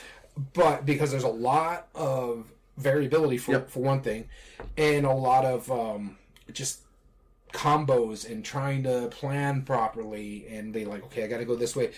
Don't get no, no. Give me the desert. Give me the desert. Yeah. Fine. Yeah, it's phenomenal. I do dig this, and I got my copy of GAMA, so that makes it even better. Yeah. Yeah. I would. Yeah. I kind of wanted that. It was, it, it's pretty awesome though. My number seventy-one actually climbed ten spots from number eighty-one last year. oh, by the way, Explorer's new to the list. Oh, okay. yeah, I would imagine so. You just got it last year. Yeah. So I'm gonna start telling you some of the mechanisms in it, and let's see if you can figure You it said out. Okay? this is new to the list or climbed? This is climb ten Okay. spots. So there's an oldie but a goodie. Okay. Roll and move. Oldie but goodie. Mm-hmm. It's not a Feld, is it? Nope. Okay. I need something more than that because I can't think of another Okay. roll move. Uh, roll and move. Uh, money economy. It's an economic game. Roll move, economic. God, I drawing a blank. Area control. Tile laying. I, yeah, I'm. Carpets. Marrakesh? Marrakesh. Marrakesh. It, I- I it is told- every one of those. I totally forgot about that game, honestly. Yeah, would this have been on your top 100? Honestly, Um, I, I think it's on my list, maybe. Marrakesh. Marrakesh is a game where you're laying down carpets. You move a carpet trader. Uh, It wouldn't be in my top 100, but it would probably be high. Yeah, it. This game has no right being as fun as it is, but yet it's absolutely just like hysterically funny, and it's one of the most tense games. Talk about memorable moments. I mean, there, there's always that moment where you're where you're getting cornered into an area because and with everyone's carpet, and you have to roll that die, which is somewhere between a one and a four, likely a two or a 3 mm-hmm. and you're there was an anime like uh called from Japan called the After it, School yeah, Dice yeah. Dice Club or something like that. And Which South Park made fun of. yeah, exactly. The very first episode, they they taught you how to play Marrakesh, and they played it. And I remembered just one of the funniest things. Like as soon as like they were about to roll the die, it did that stereotypical zoom into the face. It's like they're sweating, like, "Ah, ah," and then and then they roll the die, and you see. Dink! and it rolls onto the number, and then it moves, and they're like, "No!" and it's the most like stand-up moment. It's Because that happened to us. Because that actually happens that well. You can't believe that it works that well, but it really, really does. It's because of that I won the game. Yeah, It's because of that alone. Like money will be exchanged between you guys oh, Yeah. throughout, throughout the game. That's fine, but and then at the end of the game, you're gonna get one point for every carpet piece you can see. Here's my Simple. problem. I wasn't sure what the heck I was doing and still ended up winning because I'm just like, okay, I'll put this here and I'll do this here. I don't see that as a problem. I think that's hilarious. Like, because it doesn't take. It's not hard to learn. This should be played by more people than it is. Yeah. Like Not enough people know about it. Not enough people play it. To But it's something as Feld simple as named a- Yahtzee. Uh, yeah. Feld named his game Marrakesh, and now people are really going to be confused. Right, exactly. Did No, they just recently get a, like a new version of it? We saw it at GAMA last year. Yeah. And we are like, is that the new Marrakesh? Yeah, I think so. Yeah. Yeah, no, it's it's brilliant how well it works. The, So- Your copy is ugly. That new one looked really pretty. yeah, and mine isn't like that ugly. No, too. no, it's not. Yeah. I it's like not as pretty as the new one. The, the felt. Yeah, the actual like little felt, like they screen printed them and everything. Mm-hmm. It looks like a carpet. It just works really well. It's an awesome game. Marrakesh, that's my number seventy-one. All right, let's move to 70. Here we go. It's going to be me. Whoa, almost lost it there. Glad I caught it. Yeah, That's going to be you. Because I caught it. Uh-huh. Right, my number seventy. I have not looked already. Oh, yeah. my number seventy was fifty-six last time. This is a dice game, um, engine building, and it's one of the Tiny Epic series. That is Tiny Epic Galaxies. Oh, okay. I was going to say, it's Yeah. got to be Galaxy then. Yeah, it's Tiny Epic Galaxies. I like this one. This is my second favorite. Spoilers already. Um, I do believe there is one more Tiny Epic up on the list. You probably know what that is already. But yeah, Tiny Epic games. They're all good. I like how they're all different. Speaking of Scott Almes, you know, this is one that I really like. Because Scott Almes really knocked out of the park with this. So much to the point where Tiny Epic Pirates has a, has some of that same upgrading. Like when you when you beat up an opponent, you get to upgrade your level, and then you get to roll more dice, and then you get better benefits and stuff because you're being I know, swashbuckly and stuff. It, it's a cool game. I like it a lot. I'm not going to belabor it anymore because I do talk about it quite often. Tiny mm-hmm. Epic Galaxies, my number 80. That's a good one. It's not my favorite Tiny Epic. In fact, I don't think a Tiny Epic actually made my top 100. I think two made it on mine. Because Tiny Epic Quest is my favorite, mind you, because I haven't played Dungeons yet, and I Yes. do like me a dungeon crawl. Uh-huh. Uh, but my number 70 is new to the list as well. But it's not a new game, per se, but it's a reprint that we just recently played, mm, probably towards the end of last year. Okay. Um, speaking of pirates, this one is Space Pirates, and or Fantasies Pirates, whatever you want to call them. This is Libertalia. Yes. Ge- Winds of Galecrest. This was phenomenal game. I had a great time with it. I mm-hmm. understand why some people don't like the new art because they like that grimy pirates. I love this. Sure. I love the Yeah, pirates aren't nature. supposed to be happy and, and, You- uh, and you know why? You know why I like this one so much? It reminds me of a very underrated Disney movie, Treasure Planet. The Okay. artwork reminds me of Treasure Planet. I can see that. I love the way it works. It's like, okay, we're going to go, the lowest card is going to trigger during the day shift, Mm-hmm. but then it's going to trigger backwards, which means you could screw someone over based on the plunder because you're picking plunder in the night shift and stuff like that. And so I love everything about this game. I love the combos that can be played. I love the the the tiebreaker mechanism moving up on that little area. It, this is a phenomenal game. It's really well done. Um, from everything I've heard about between this version and the old version, the cleaning up of the rules has made it a lot more simpler for people to get to the table. Yeah. Uh, cleaning up the player powers and stuff like that as well. And I, I, I liked it a lot. I think this is a phenomenal game. I like it when they bring back old games and clean them up. I'm looking at you, Hasbro, with your HeroScape over here. Restoration does a heck of a job with it. Um, and Stonemaier is looking like they, if they get another older game and reprint it, they're going to probably do really well because Yep. they cleaned this up pretty well. And you and me had a blast. And I think Yep. you called this your second favorite Yes. Stonemaier game. Yep, hands down. This became my second favorite after that one play. Yeah, it, it's a phenomenal game. I, I liked it so much it made it into my top 100 After the one play. after the one play because it was like, oh, and it was quick too. It did not take long. It took us what 45 minutes, if that. Something like that. yeah, Yeah, it felt that way. Yeah, I it mean, was- even if it took us two hours, it, Yeah, it was felt 45 minutes. and just and it was a three player game. We were harassing each other. We were moving stuff across the board, getting things done. It's like, yeah, I'm gonna get screwed, and I would have won that game. But because I got screwed at the very end and had to take a purple token, which subtracted, what was it like four points, putting me into second place. I I really did enjoy this. That was one. hilarious. Yeah, it's like ah! Yeah. Talking about stand up moments. That, Yeah. that little bidding right there. That's funny. But yeah, so my number seventy, Libertalia. Cool. Uh, that was number 70. Yep, All right, 69. nice. Dude, you're like 40. Come on now. I am not forty. I am thirty-eight with the mind of a twelve-year-old. no kidding. I mean, we're talking about toys. You know, it's because we turn turn over the ten. Now we're jo- now it's heads from now on. Apparently. Apparently. All right.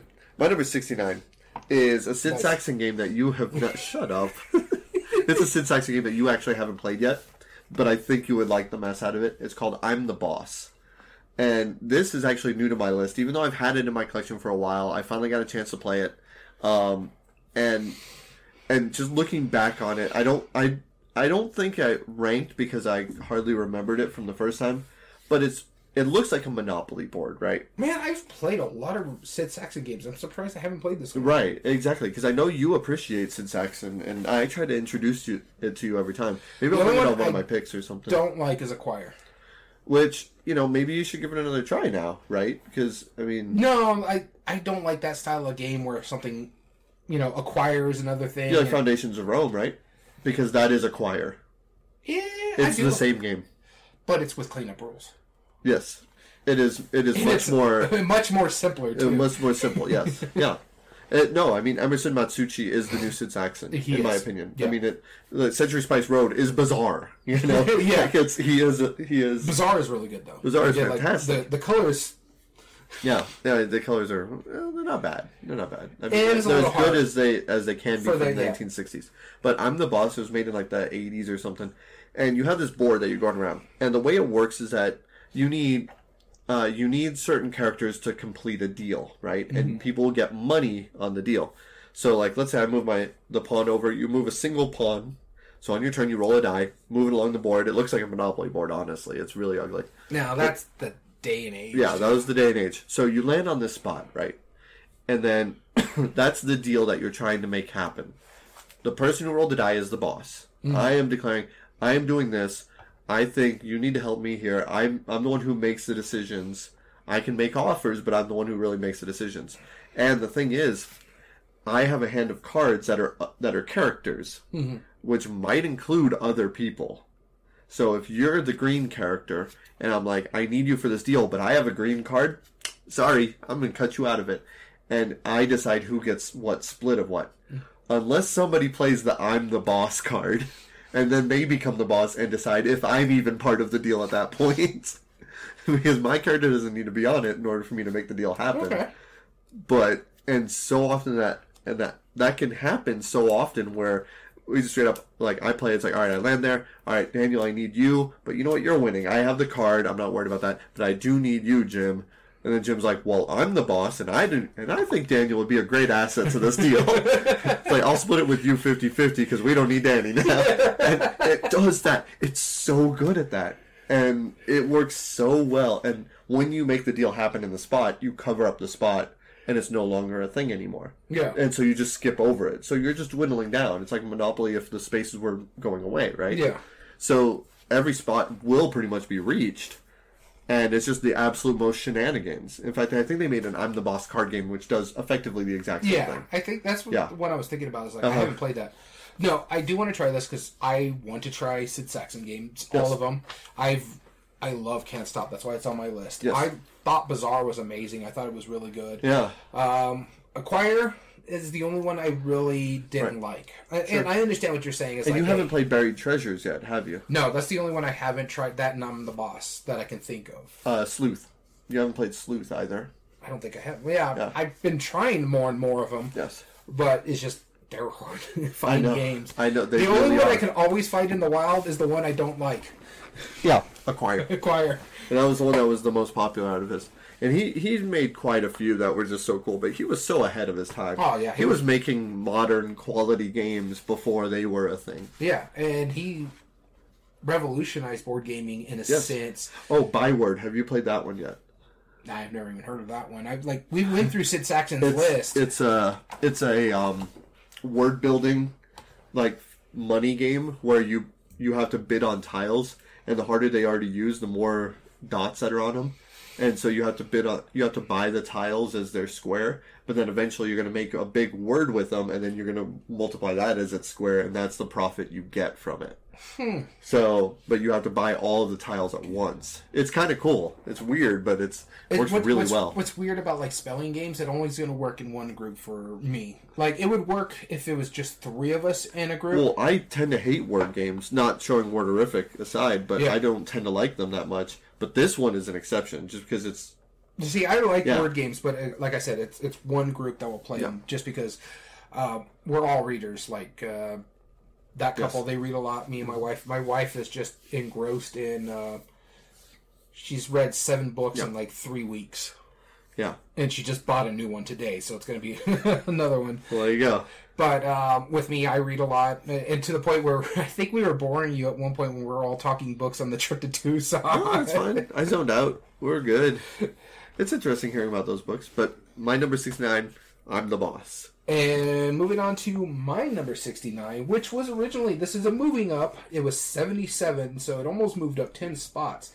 This is an oldie a goodie, so I'm not going to belabor too much on this one. Uh, this one is Ascension. Personally, for me, it's the of Champions. I love that set more than anything, and it's big part because of the app. I play a lot of online on the app, um, but I own a lot of sets. I do bust it out every now and then, to play against head to head against my wife from time to time, or I I want to take it to my other group and play it. It probably is going to be one of my picks just to get to the table to play some of the the physical copy of this game. Yeah. because this is a phenomenal game, a great deck builder that I adore. Much better uh, artwork as it went along because that first edition art was Ooh, but that tenth edition, which re- is the reprint of the original first, that art is amazing, Yes. phenomenally well done. But for me personally, my favorite is the Dawn of Champions because it gives you something to work for. You start with a champion, and then so it's like, okay, maybe I need to start working on my Mechana or, or my Void Con and getting all those so I can get my champion into my deck and start playing that. And it's just, I like the fact that you fight something, you get points. You buy something, they give you points too at the end of the game. It's like you're it's no wasted turn because even if you only have three buy and can only buy a mystic, that's still going to give you a point at the end of the game. So that's why I like this one. It's just there, there's not a wasted turn. Cool. Well done. All right, number sixty-eight. Back to me. All right. Well, that's good because this is another one that is new to the list. Um, and this is a relatively newer game that we just recently played, just like Libertalia. Mm-hmm. I think you enjoyed this one too, but not as much as I did. This Probably is not. speaking of Pandasaurus. Skate. Skate Summer. Yeah. I I loved everything that this thing did. I love the little push your luck. It was like, do I want to go that one more turn? I also like the fact that it didn't hurt you if you busted because Yes. you just lost that card. You still have all the other cards in your tableau to help you uh, in the next section of the game. I like the fact that you just moving around the board, trying to combo different things. Hey, now look, I can actually push it further this way because now this is all cleared up. I really, really enjoy it to the point where I want to buy myself a copy. It, Yeah. If you really like the Tony Hawk uh, Pro Skaters, this is that in a board game almost. It's Yeah. it's pretty cool. It's like you're trying to do these really cool tricks. If you did really, really well, you could get a special trick and try to pull Uh-huh. that off. It, well, yeah, that's what a lot of people try to do when, when they were skating back when I was uh, back in my day. More people carried skateboards than knew how to skateboard. That's for sure. that is true. It was like especially carrying for- the guitar around. Oh no! Especially for where. I grew up, there was hardly any pavements, so it was all dirt roads. You can't skateboard in a dirt road. Which is weird because we have one of the first skate parks in the area. Yeah, that's true. Uh, Wow. I do really, really enjoy this game to the point where, like I said, I want to get a copy for myself. I when I saw them announce it, you and me were at GAMA when they were talking about it, and both you and me were like, "That looks good."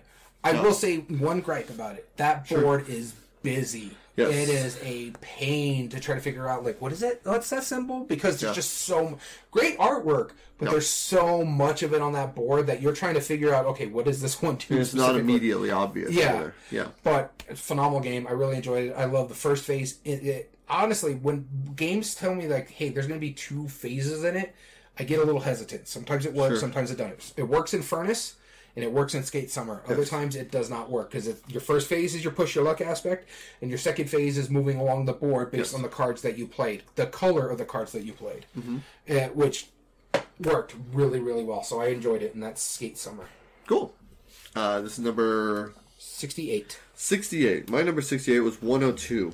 So I jump back onto the list. It's an abstract strategy game, and I remembered how much I like the ones in this series. I know you're not a fan of this one, so I won't talk about it too long, but this is one called TZAAR. Uh, T Z A T Z A A R. I don't know It's if I par- played this one. It's part of the GIPF series. Um, it, and you don't tend to like abstract strategy. No. Yeah. So, and this, there absolutely is no theme into it. It's not trying to have a theme. But what makes it really cool None is of the that GIPFs are trying to have a theme. no, no, they're really not. In fact, they're it's almost like negative theme. Like it's how little they they want it to To the fact it's monochrome, black and white usually. Usually, yeah. so this one, the way it works is you have a bunch of pieces. Um, you have uh, ones that are just normal discs. You have one uh, disc with a dot in the middle, and you have one with uh, discs with a dot and a ring. Yeah, I haven't And played this your one. dot and your ring are your czars. And the way it works is that you can move any one of your pieces on the board um, and any stack that you control based on or in a straight line across any empty spaces until you land on another stack that's at least as tall as it or or um, one that you control. And so I could put like my piece on top of your stack if it's right next to mine, but I could put them in a straight line. And if any player ever loses all of their czar pieces, which is the one with the ring and the dot, mm-hmm. or all of any of their other two, which are more common, then you immediately lose the game if you've lost any one of those three sections. Okay. So what I'm trying to do is I'm trying to gobble up your pieces as we're doing it. But in order for you to do that, you're trying to make a bigger and bigger stack that is going to be perpetually even more powerful. And then you're trying to gain control of these pieces so that way I can't do anything about it and you're trying to slowly maneuver them to take over at least one of my three sets of pieces. Okay. It, it sounds weird, but it actually works really well. Um, I am a big fan of the GIPF series, and this is one of the best. Cool. You will see why I say one of the best later. I know. I think I know which one's higher on your list. I just can't remember the name of it. I don't remember. There's there's three in contention, to be honest, but I don't know if we're gonna. Yeah, we're gonna see another one. Okay, so that was 68. So let's move on to 67. Sixty-seven. Off to you. All right, so I was just going through my list while you were explaining that. This is the Phil Walker Harding part of the list. This is a, just a bunch of groupings in here. Okay. This is the last one for today. Uh, this dropped 30 spots. I still think it's a great game, but it's not my favorite. And the fact that we both really enjoyed it when we did our Phil Walker Harding day. Yep. And I don't like this at two players. I still think it's a better game with more players. Better game with. Oh, Gizmos. Gizmos. Gizmos. Yeah, because you almost hated it when I- we yeah, first played it. I could- You were very much against this game. The reason being is because there's not enough cycling Sure. in a two player game. Yeah. By the time, if you play it at four players, which I think is a really good, because it plays pretty quickly, uh, just because you're building engines and you're just trying to be smart about how you do Mm-hmm. it. Whereas um, in the two player game, you your your turn immediately happens, which I usually tend to like. Yeah. But the fact that when I needed something to trigger my engine, you kept taking the blue Yes. uh, marbles. My engine can't fire, and at this point, I'm just stockpiling uh, stuff, Yeah. and it's not going to help me. So it just with a three player game, yeah. If I need blue uh, marbles, there's a better chance of it's going to cycle because there's only. It's not like Potion Explosion where there's like four different troughs Sure. there's one trough. And so you have to wait for a specific one if you want to fire your engine that you built up really well, and then it's not happening because it just keeps getting, it's not cycling. Uh, other than that, this is a phenomenal game. I like I said, I highly recommend it over two players. Three to four is really good. I like it at four just because the cycling, more cards are coming out. Um, this way, you can get more cards into your your bank as well. That's another thing that didn't cycle a lot was the the card deck. Yeah. Uh, and so the, it's still a great game. Even though I could not stand it at two players, I played it again two players. It wasn't as bad as last time. But in all honesty, I would choose mainly to play it with three or more. Because I think it only holds up to four, right? Something like that. Yeah, I can't see it. There's no numbers written on mine. But yeah, so it's a phenomenal game. I really do enjoy this one a lot. This will be the last Phil Walker Hardy game on this part of the list. Okay. Sounds good. This is number 78? Number 67. 67. I was backwards, sorry. 67. Mine jumped up from 88. That's why I was confused. Uh, this is another. This is an auction game, kind of. I mean, it is. It's a dual layer auction game. You first bid on stuff that you're going to use to bid on stuff. This is for sale. Oh, this is for. I was gonna say Yeah. this is for sale. This is for sale. 88 was my original one. 67 is my new list. This might For sales is, is just awesome. I mean, I, I, I'm surprised this wasn't on my list. It might not because I haven't logged a play of it. Yeah, you have not played it any time recently. But the first round, you all have coins. You all have uh, coins Yeah. that you're going to be bidding on uh, building think- cards. I don't think it would have been the top 100, but it would have been close. I love this game a lot. Yeah, exactly. The, it works so well. You're bidding on these on these cards, and um, whoever is the it, the cards are anywhere from I think one to thirty, and Yeah. as we're bidding, um, once once the bidding it once you have to pass and you're out of the bidding, because you have to bid at least like any amount that you bid, you're going to lose half of it rounded down. Yeah. So no matter what, you're buying something and you're spending your coins to do it. So if you just straight up pass, um, and take that, yes, you pay half as much rounded down, but you take the lowest valued of the buildings. So there's one per player that is dealt out.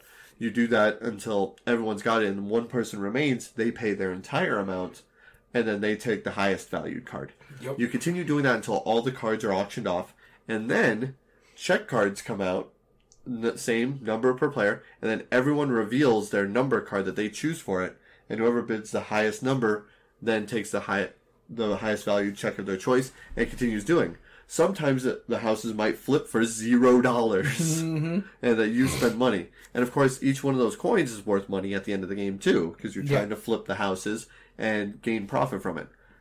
Brilliantly simple. That's the whole game.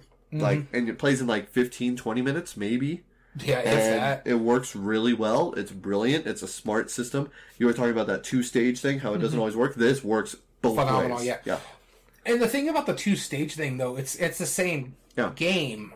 That's Yes. whereas like what I was talking about, like Skate Summer, when it says two stages, Yes. it's distinctly two different mechanisms. Yes. This one is it's still auctioning no matter what. It's just that you're selling the house, Yeah. but you're auctioning it at a different price or exactly. something like that. You're trying to buy the houses and flip them for the best profit. Yeah. So it it's it, it's still bidding the whole way through, and it's a phenomenal bidding Yeah. game. Um, in fact, it won our auction bidding uh, top eight debate Mm-hmm. because that's how good it is, and it's the quickest game on that list. Right. yeah, it's it's that good. That's my number sixty-seven. All right, moving on to sixty six. Sixty-six. To you, All right. So my number sixty-six is new to my list, and I think that was entirely an accident. Um, because I've had this game forever. In fact, we've even talked about it today. It is a Sid Sackson game. can't stop. Nope. Acquire. Acquire. Ugh. this was somehow not on my list. And I looked through I all of my understand why. 280. Oh, shut up. I like Acquire a lot because it, it it's smart how it works. You're buying and selling stock on the tiles. You you have a set of tiles that are a part of a grid. You might have like I nine and D five and all these different parts that are on the grid, and you are you're you're it's basically like insider trading. By knowing this information, you choose which tile gets played and where the building or where that building comes in. But they're like not really buildings per se, they're kind of like theoretical ideas of the stock mm-hmm. because once one can or once there is a connection made between two of these grouping of tiles that causes them to be suddenly one group a merger happens and then whoever has the most of that stock immediately gets like benefits based on how much they had So it's And whoever else- is the bigger of the two in, the merger. Whoever has the most of the bigger of the two Yes. gets that. Yes. Yeah, exactly. And so, and then anybody who had stock in the previous one, they're allowed to sell out, you know, Mm-hmm. and and either trade in like I think at a, at a four to one rate or a two to one rate, depending Something on how that, big yeah. it is. It, it's been a while, or you could just straight up sell how much it was worth at the time before Mm-hmm. the merger. But oftentimes that might even be worth your benefit because to wait even longer, unless you need cash right then and there, in order to buy more stocks of something different Yeah. because the bigger these companies or building areas get, the more value it's going to have. So it's a cool little balance of trying to figure out when that's going to happen, when to make the right amount of bids, when to buy the stocks when they're nice and low, and then push it so that way it doesn't get gobbled up by the other mergers, or or try to push it so it becomes this conglomerate thing and you have like a massive stake in it. it. It's cool. It like I said, it's it's so abstracted. I think that's one of the arguments that you reasonably have against it is that yeah, you're laying down tiles, right? You don't connect. You're connecting physical groupings of tiles, and that's when the companies become merged, which makes no sense, honestly. But it's kind of cool though, and and I like how that it's very different than other things. Like I said, Foundations of Rome for all you newbie players out there, give the old school acquire a chance, and you'll see a lot of the inspiration from it. Don't listen to this guy. I didn't say anything. uh huh. I didn't say anything. So my number. For those of for those of you who are listening to the audio podcast, he was shaking his head. I didn't say that. I am annotating why. All right, so my number 66 was my 52 last year. It's dropped a little bit, and again, it's because of lack of play. I want to get to this table again. In fact, I've tried to get it to the table again. And to my other game group, I've been taking it every week, week one over, to try to get it played. It just hasn't because we're trying new stuff, we're playing old favorites and stuff like that. But this is probably, and I think it's true, my favorite Fallout board game. Hmm. Oh, the little lunchbox. Huh? Yeah, Yeah. Fallout Shelter, the board game. It's a nice little simple worker placement game Mm-hmm. where you're just trying to get enough resources and making your um, colonists, I guess, uh, vault dwellers, uh, happy by scoring the most point happiness at the end of the game. So, I, I do like this game. I think it's it's a great worker placement. I love the components quality of this one. My only issue is the tin because I'm not a big fan of tins because it's just hard to put it on shelves. In fact, I have it probably sitting over there. This way, nothing's like smashing it. Yeah. Uh, but I like the fact because it looks like an old school lunchbox. And if not there, it's over there somewhere. Yeah. I don't see it. But... Uh, but yeah, I really, really enjoy that game a lot. I think it's phenomenal. I love the little components where they're little vault boys and you can strengthen them to do certain things. Uh, it's in here somewhere. Uh, oh, it's actually right there.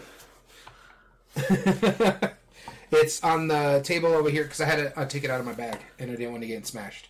No. So if you enough. notice, my bag is getting a bit smashed over there. Yep. A little beaten up.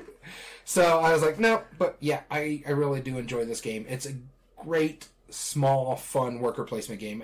It can play, depending on the player count, it can play pretty quickly. If you're mm-hmm. playing a full four contingency, it's going to play like a normal worker placement game about an hour. Yeah. so That's fair. it is good, though. I do enjoy it. It's a bit lucky because you're also beholden to dice rolls, but mm-hmm. hey, for a worker placement by Fantasy Flight, this is actually really good. There you go. All right, and now off to number 65. 65. Here we go. to me.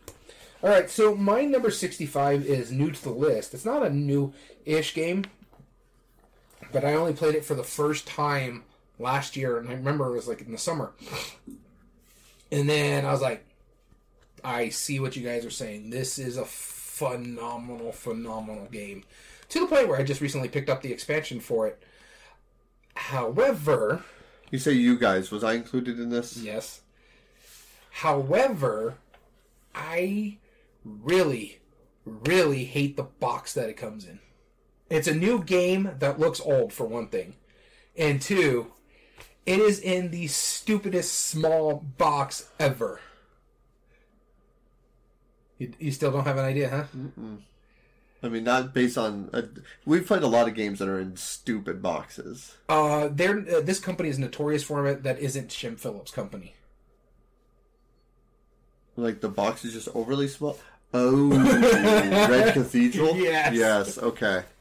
to the point where I was trying to see if I can put the the expansion in with the the uh, the no there was like the box wasn't even sitting at that point so I have all the components and the cards in one box and all the um, uh, boards 'cause Yeah. you got some new boards in the the expansion in one box it's just like Mm-hmm. give us a normal size box with this game this has enough components for a normal size box this is ridiculous Yeah. uh, it's a great game, though. It's a nice little dice rondelle in a sense. Mm-hmm. You can move Or you can take all the dice from a certain area, if I remember correctly. No, yeah, you you move a die based on its pip value. yeah. The one it lands in, one of three dice. You take that action that many times based on the Yeah, of that's dice. what it is. But I love that aspect because you're Yeah. just sitting there like, don't move that, don't move. He moved that die. All right, now what am I going to do here? I'll but when you take that Yeah. action, all those dice that got used have to be re-rolled. yes. And so I think So it's keeps really it great. fresh. Yeah, it's so good. And you're all trying to build the cathedral. Mm-hmm.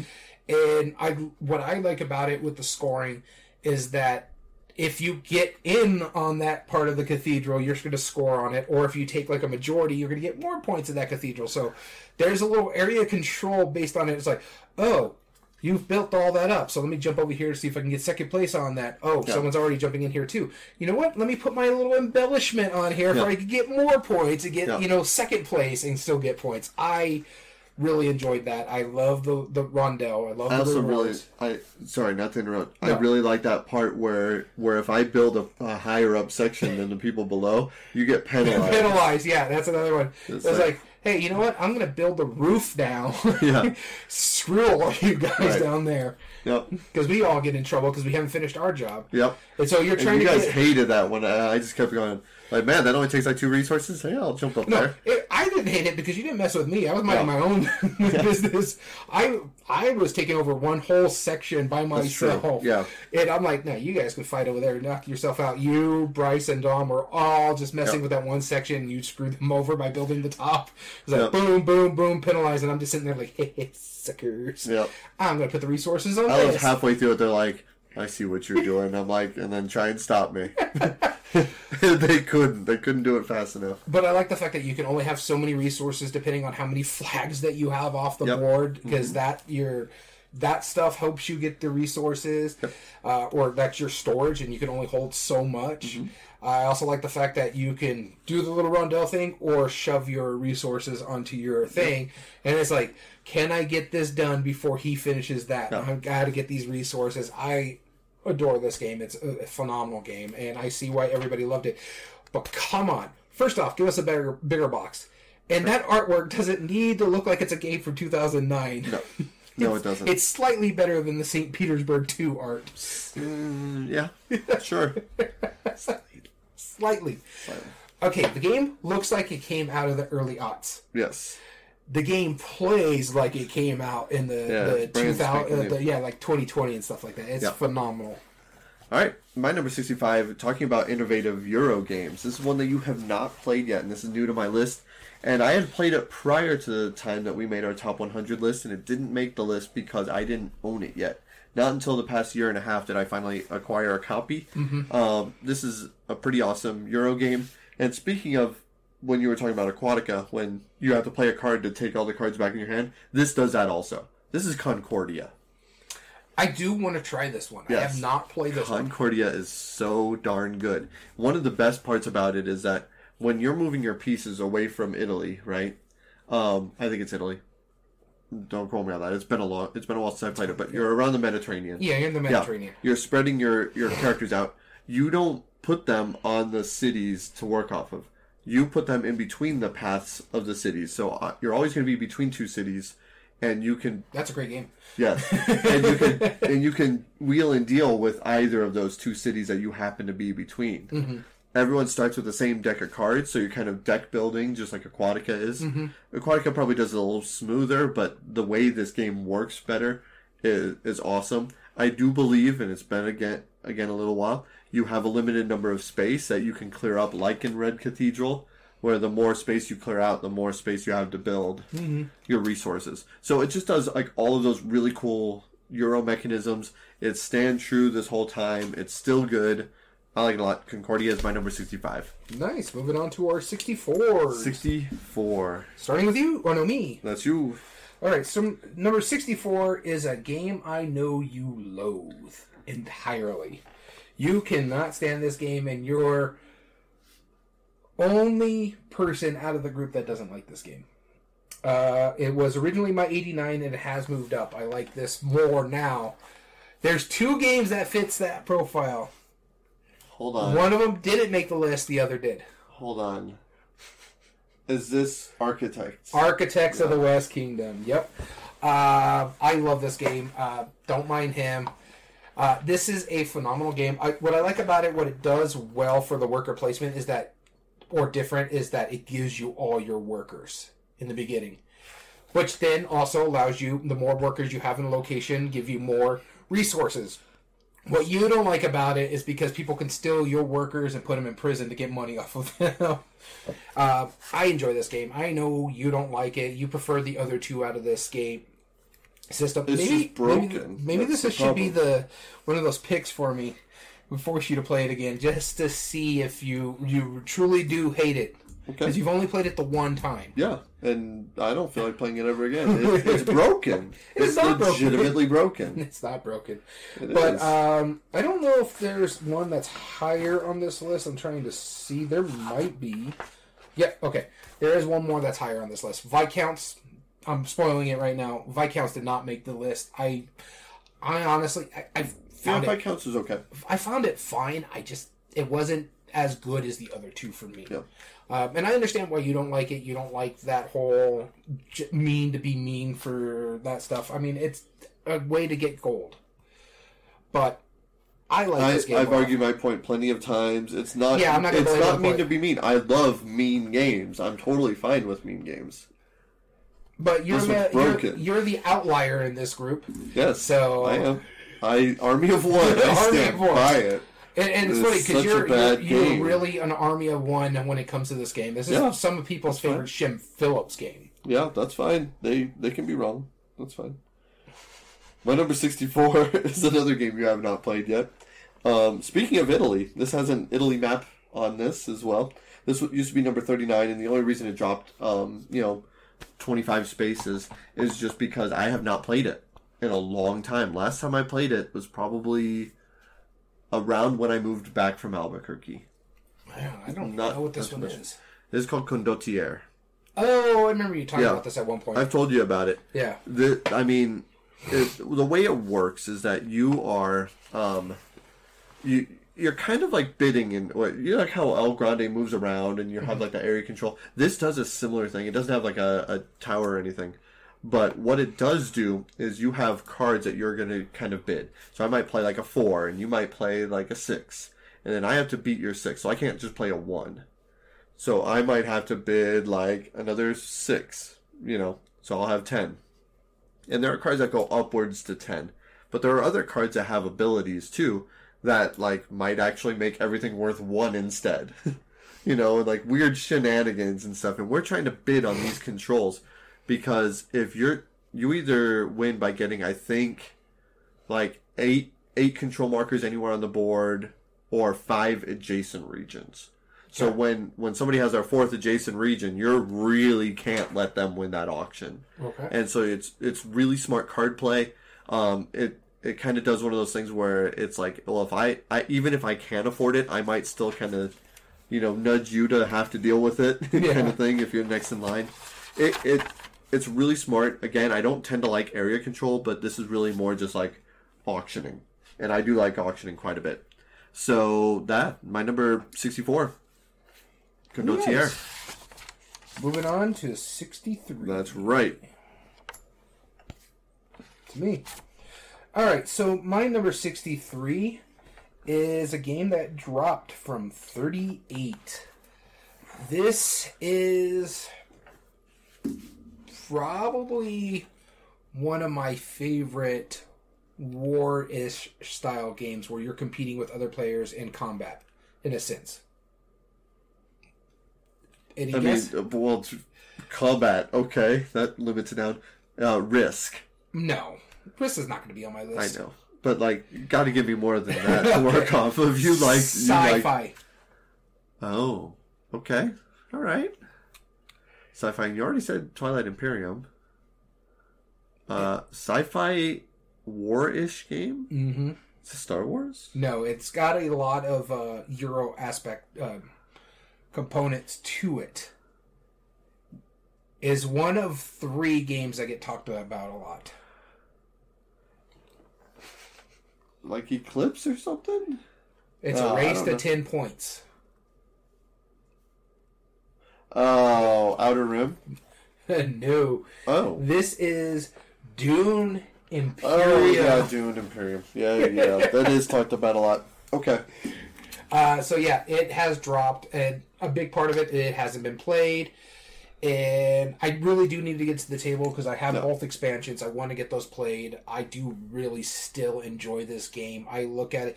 My issue is that I can't play it two players uh, because there's one thing I hate with two player games Dummy player. dummy player, and Yep. this one has a dummy player. It's fine if you're doing it with a solo, but I can't stand doing a dummy player when it comes to Yeah, just make it a three player game. make it a three player game at that point, or one, three, or above. Yep. Just don't put two in there if you're going to put a dummy player in it. Yep. Uh, but it's a good game. It's worker placement, deck building. I like what it does with those aspects where those cards can help you put troops on the board. You got to use those cards to go to a specific uh, area. It has to have that specific tag. Or you could save those cards to give you combat points or money to buy other cards to put into your deck. I, I do like a lot of it. It can be a slog because again it's a race to 10 points but those points are very very limited. You can win it by combats and you can get like the victory stuff or you can use that to help you for other stuff. So it's kind of like what do i do? How do i do this? And get up to the 10 points but i still really really do enjoy it. I have everything for this game including the sleeves because i bought the the big box with the minis and stuff like that just to make it look better with instead of cube and stuff like that. Yeah. Because it like i said it has all the euro aspect of it with the cubes and the deck building and the worker Mm-hmm. placement but the the big part of the game is combat which makes sense Right. because that is the lore and so i thing, do really really enjoy this one a lot still it just has to get to the table more Yeah. Um. Yeah. This is a fine pick. I know I'm not the biggest fan of it, but it's okay. do you like uh what is that other one the, the endless winter over this one or because It's about even. I don't. Uh, I I like this one over Endless Winter. Endless Yeah. Winter is my third out of the three that get talked about a lot. Yeah. So spoiling again my list, but we don't know where it lands. Yeah, exactly. We'll find out.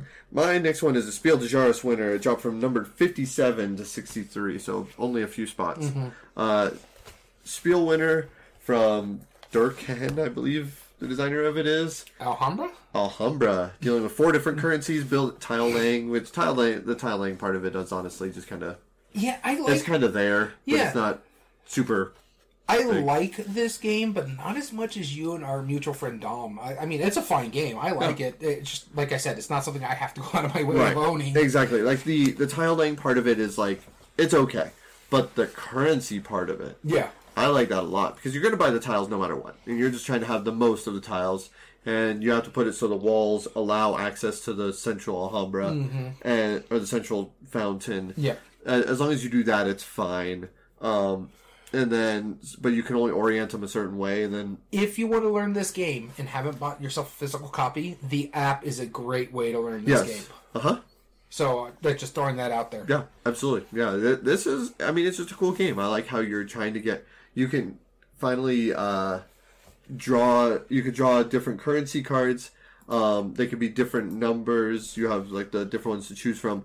You can choose anything as long as they add up to four. So I could get like a one of this, a one of this, one of this, one of this, or I can do anything higher than a four, but only a single card, no matter what. And so that's already kind of uh, cool because you can't ever get change from it. But what you can do is that if you pay for one of the tiles with exact amount, then you get to take another time buying a tile and buying a tile. And that's just a fun little idea. And uh, Corrupt Senate, thanks for joining in. Yeah, it, it's just it's a super smart mechanism. Like that that's where it shines is like money and how I always like it when it does something interesting with money or economics. Um, even though I'm a big tile laying fan, the tile laying in this is what drops it down for me. Is because it's not It's It's there. It's fine. And it gives something it gives you a reason to buy what you're buying Mm-hmm. but the actual like grid of what you're doing doesn't really matter that much but then you also get points for a wall at the end like your longest wall you get a point for every side Yeah. of that so that's cool but overall yeah awesome game alhambra my number 63 Yeah, I enjoy Alhambra. Like I said, I'm not as enamored with it as you and our other buddies Yes. But I think it's a fine game. And like I said, I highly recommend if you haven't played it and want to give it a try, try the app because it's a Yes. phenomenal um, app. Very good. Number 62. Yep. All right. To you? All right, my number 62 is new to the list. And finally, we have a crossover. I was afraid there wasn't going to be one. on this list, That's right. You could probably name it. new to the list, huh? New to my list, and that's because I didn't own it at the time when I made my last list. I do believe I had played it since then, but I might be wrong. Red Cathedral? Red Cathedral. Yes, for everything you said about it, it's super smart. The rondelle is cool. The the resources are fine. They're great resources for a tiny box. I only ever have one functional complaint about the game is that when you're setting up the, the actual cathedral that you're building, mm-hmm. it really doesn't matter like how it's laid out. Yeah. Like that, it's completely arbitrary because you could just have it be just you know an angle mm-hmm. because there's no you don't have to build adjacent to what you're building It just looks prettier. it just looks prettier. But Yeah. like the fact that that's another level of setup that you have to draw that, Yeah. it really doesn't matter. Yeah, no, So- it's fine. Maybe that's something that we've overlooked in the rules, but I don't think. I think literally, as long as you're building a bottom row, you can build anywhere. So oh, I like yeah, like it doesn't. That that's just my only complaint is like, and I remember the very first time I saw that, I was like, why are we doing this? They're like, oh well, we're laying it out. I'm like, but all these have the exact same number of cards. Yeah. It's like, well, but you want to do that because different levels are worth more. I was like, but they're not. And honestly, it's just for looks. It's just for looks. That's all it is. But that only complaint aside, that in a tiny, really tiny box. Those two minor complaints aside, the rest of the game is fantastic. So Yeah. I can only see this going up potentially. Yeah. The more times I play it, it's just that no one in my family would want to play it. Honestly, I know our, our mutual friend uh, Dom has already said it's going to be one of his picks because he wants to get it to, with the expansion. So I'm like, that Yeah. works for me. Yep. Absolutely. So Red Cathedral, that's my number sixty-two. Two. Yep. Yep. Our penultimate. pen- uh, by the way, uh, welcome, Corrupt Senate. Good to see you again. So my 62, and this is this is one that intriguing to me. It's moved up from 241 to 62. Wow. And I have not played it since the last time we ranked it. It's just something that lives in my brain, apparently. Apparently. Okay. And that is Teotihuacan, City of Gods. Wow. Okay. Yeah. You haven't played it. I haven't played the last time we played it, but I don't know why. It's just like when it was going up against things, I was like, yeah, no, I, I, I want to bust this out. And I think that's part of the thing is like I want to get to the table again, and so that's what I was just thinking when I was ranking everything. Is like I want to get this to the table again. I really liked how this works. Yeah. I have to remember the rules again because there's a lot of moving parts of this game, but it's so good. Uh, It's not the prettiest of games. The the pyramid in the middle is great. Mm-hmm. The with like the mahjong style of uh, uh, mahjong style. Uh, what are they? The domino type pieces, Mm-hmm. and then you can get like the little cardboard embellishment on it. Yep. Um, I do really, really enjoy this. But this is when we talk about crunchy euros. This is probably one of the heaviest games on my entire Yes. list. I easy. think there's one that's close to it in the next one. Yeah, there's two that are close to it when it comes to heavy, uh, but this one is just a lot of um, brain burning goodness. Yeah. Uh, It's probably my favorite of the T series games. Um, the other one I have is Tekhenu, though Tzolk'in could possibly get up there higher. In fact, I don't know if Tzolk'in even made my list. But, yeah, that was my 62, uh, Teotihuacan, the City of Gods. All right. And to answer your question, Corrupt Senate, uh, no Lacerdas yet because I don't think either him or I have played a Lacerda yet. Yeah, I haven't Ever. played a Lacerda. Um, which I know we need to. Uh, yeah, there's plenty that I want to. It's uh, one of those things, but I also don't want to spend the money of a game that I'm not sure I'm Right. I'm not gonna like. Yeah. That's why if I can catch a, a decent Lacerda on a sale, like say Game Nerds Deal of the Day or a Game Nerds uh, Yeah. Nerds Day, Yeah. then yeah, I'd probably pick it up. But right now, I'm just kind of iffy because it's very rare. Like heavy, heavy euros get to our table because Yes. I have two game groups, one of them with him, and all of us are trying to get as many games as you can get to the table Yep. on your night, and then the other game group that uh, Arc Nova is pushing it with them. Yeah. Uh, like I don't know if I bring Teotihuacan with them. No, no, I wouldn't. And then I would. Actually, we'll talk trades after. We'll talk trades. We, we might be able to pull that off. All right, um, number sixty-one, The last last, one. one. of today's list. I'll be starting us off. So I said that there there's a chance that there might be another GIPF series game. Well, my number 61 is a GIPF series. And that, so that means that there is a total of 3, two of which are in this factor. But this one is called DVONN. This is the one Yes. thought was. Uh, This yeah, this is one of them, and this is one that I talk about because every GIPF series has like similar style components. They have like a hexagonal-ish board, um, and they use like these discs that are stackable, and they're really nice pieces for what they are, you know. But again, no no theme, no no craziness, just pure strategy. And the way this one works, that's different than most, is that this is a uh, hexagonal board, but it's like stretched out, so it's much longer than it is uh, short. And any stack that you control, you can move a number of pe- a number of spaces away equal to its height. So if it's three discs tall and you control it, you can move it three spaces away. In fact, you have to move it exactly three spaces away. And the other rule is it has to land on a piece. It can land on anyone's piece, but it can land. It has to land on a piece. And so uh, there's two caveats to that. One of them is the fact that there are three red discs. These red discs are kind of like the lifeblood. Uh, you have groupings of pieces that are adjacent to it, and as long as your grouping of discs are connected to it, uh, one of these red discs in some way, they stay in the game. However, let's say I move a disc or a stack of discs away, and that causes, um, that causes an area to be disconnected from the rest of them, and there's no disc touching them at that point.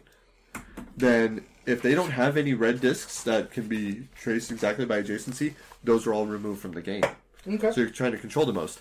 And in case you're wondering, yes, you can plan a stack to get one of those red discs, and you can continue to maneuver them around, which is awesome.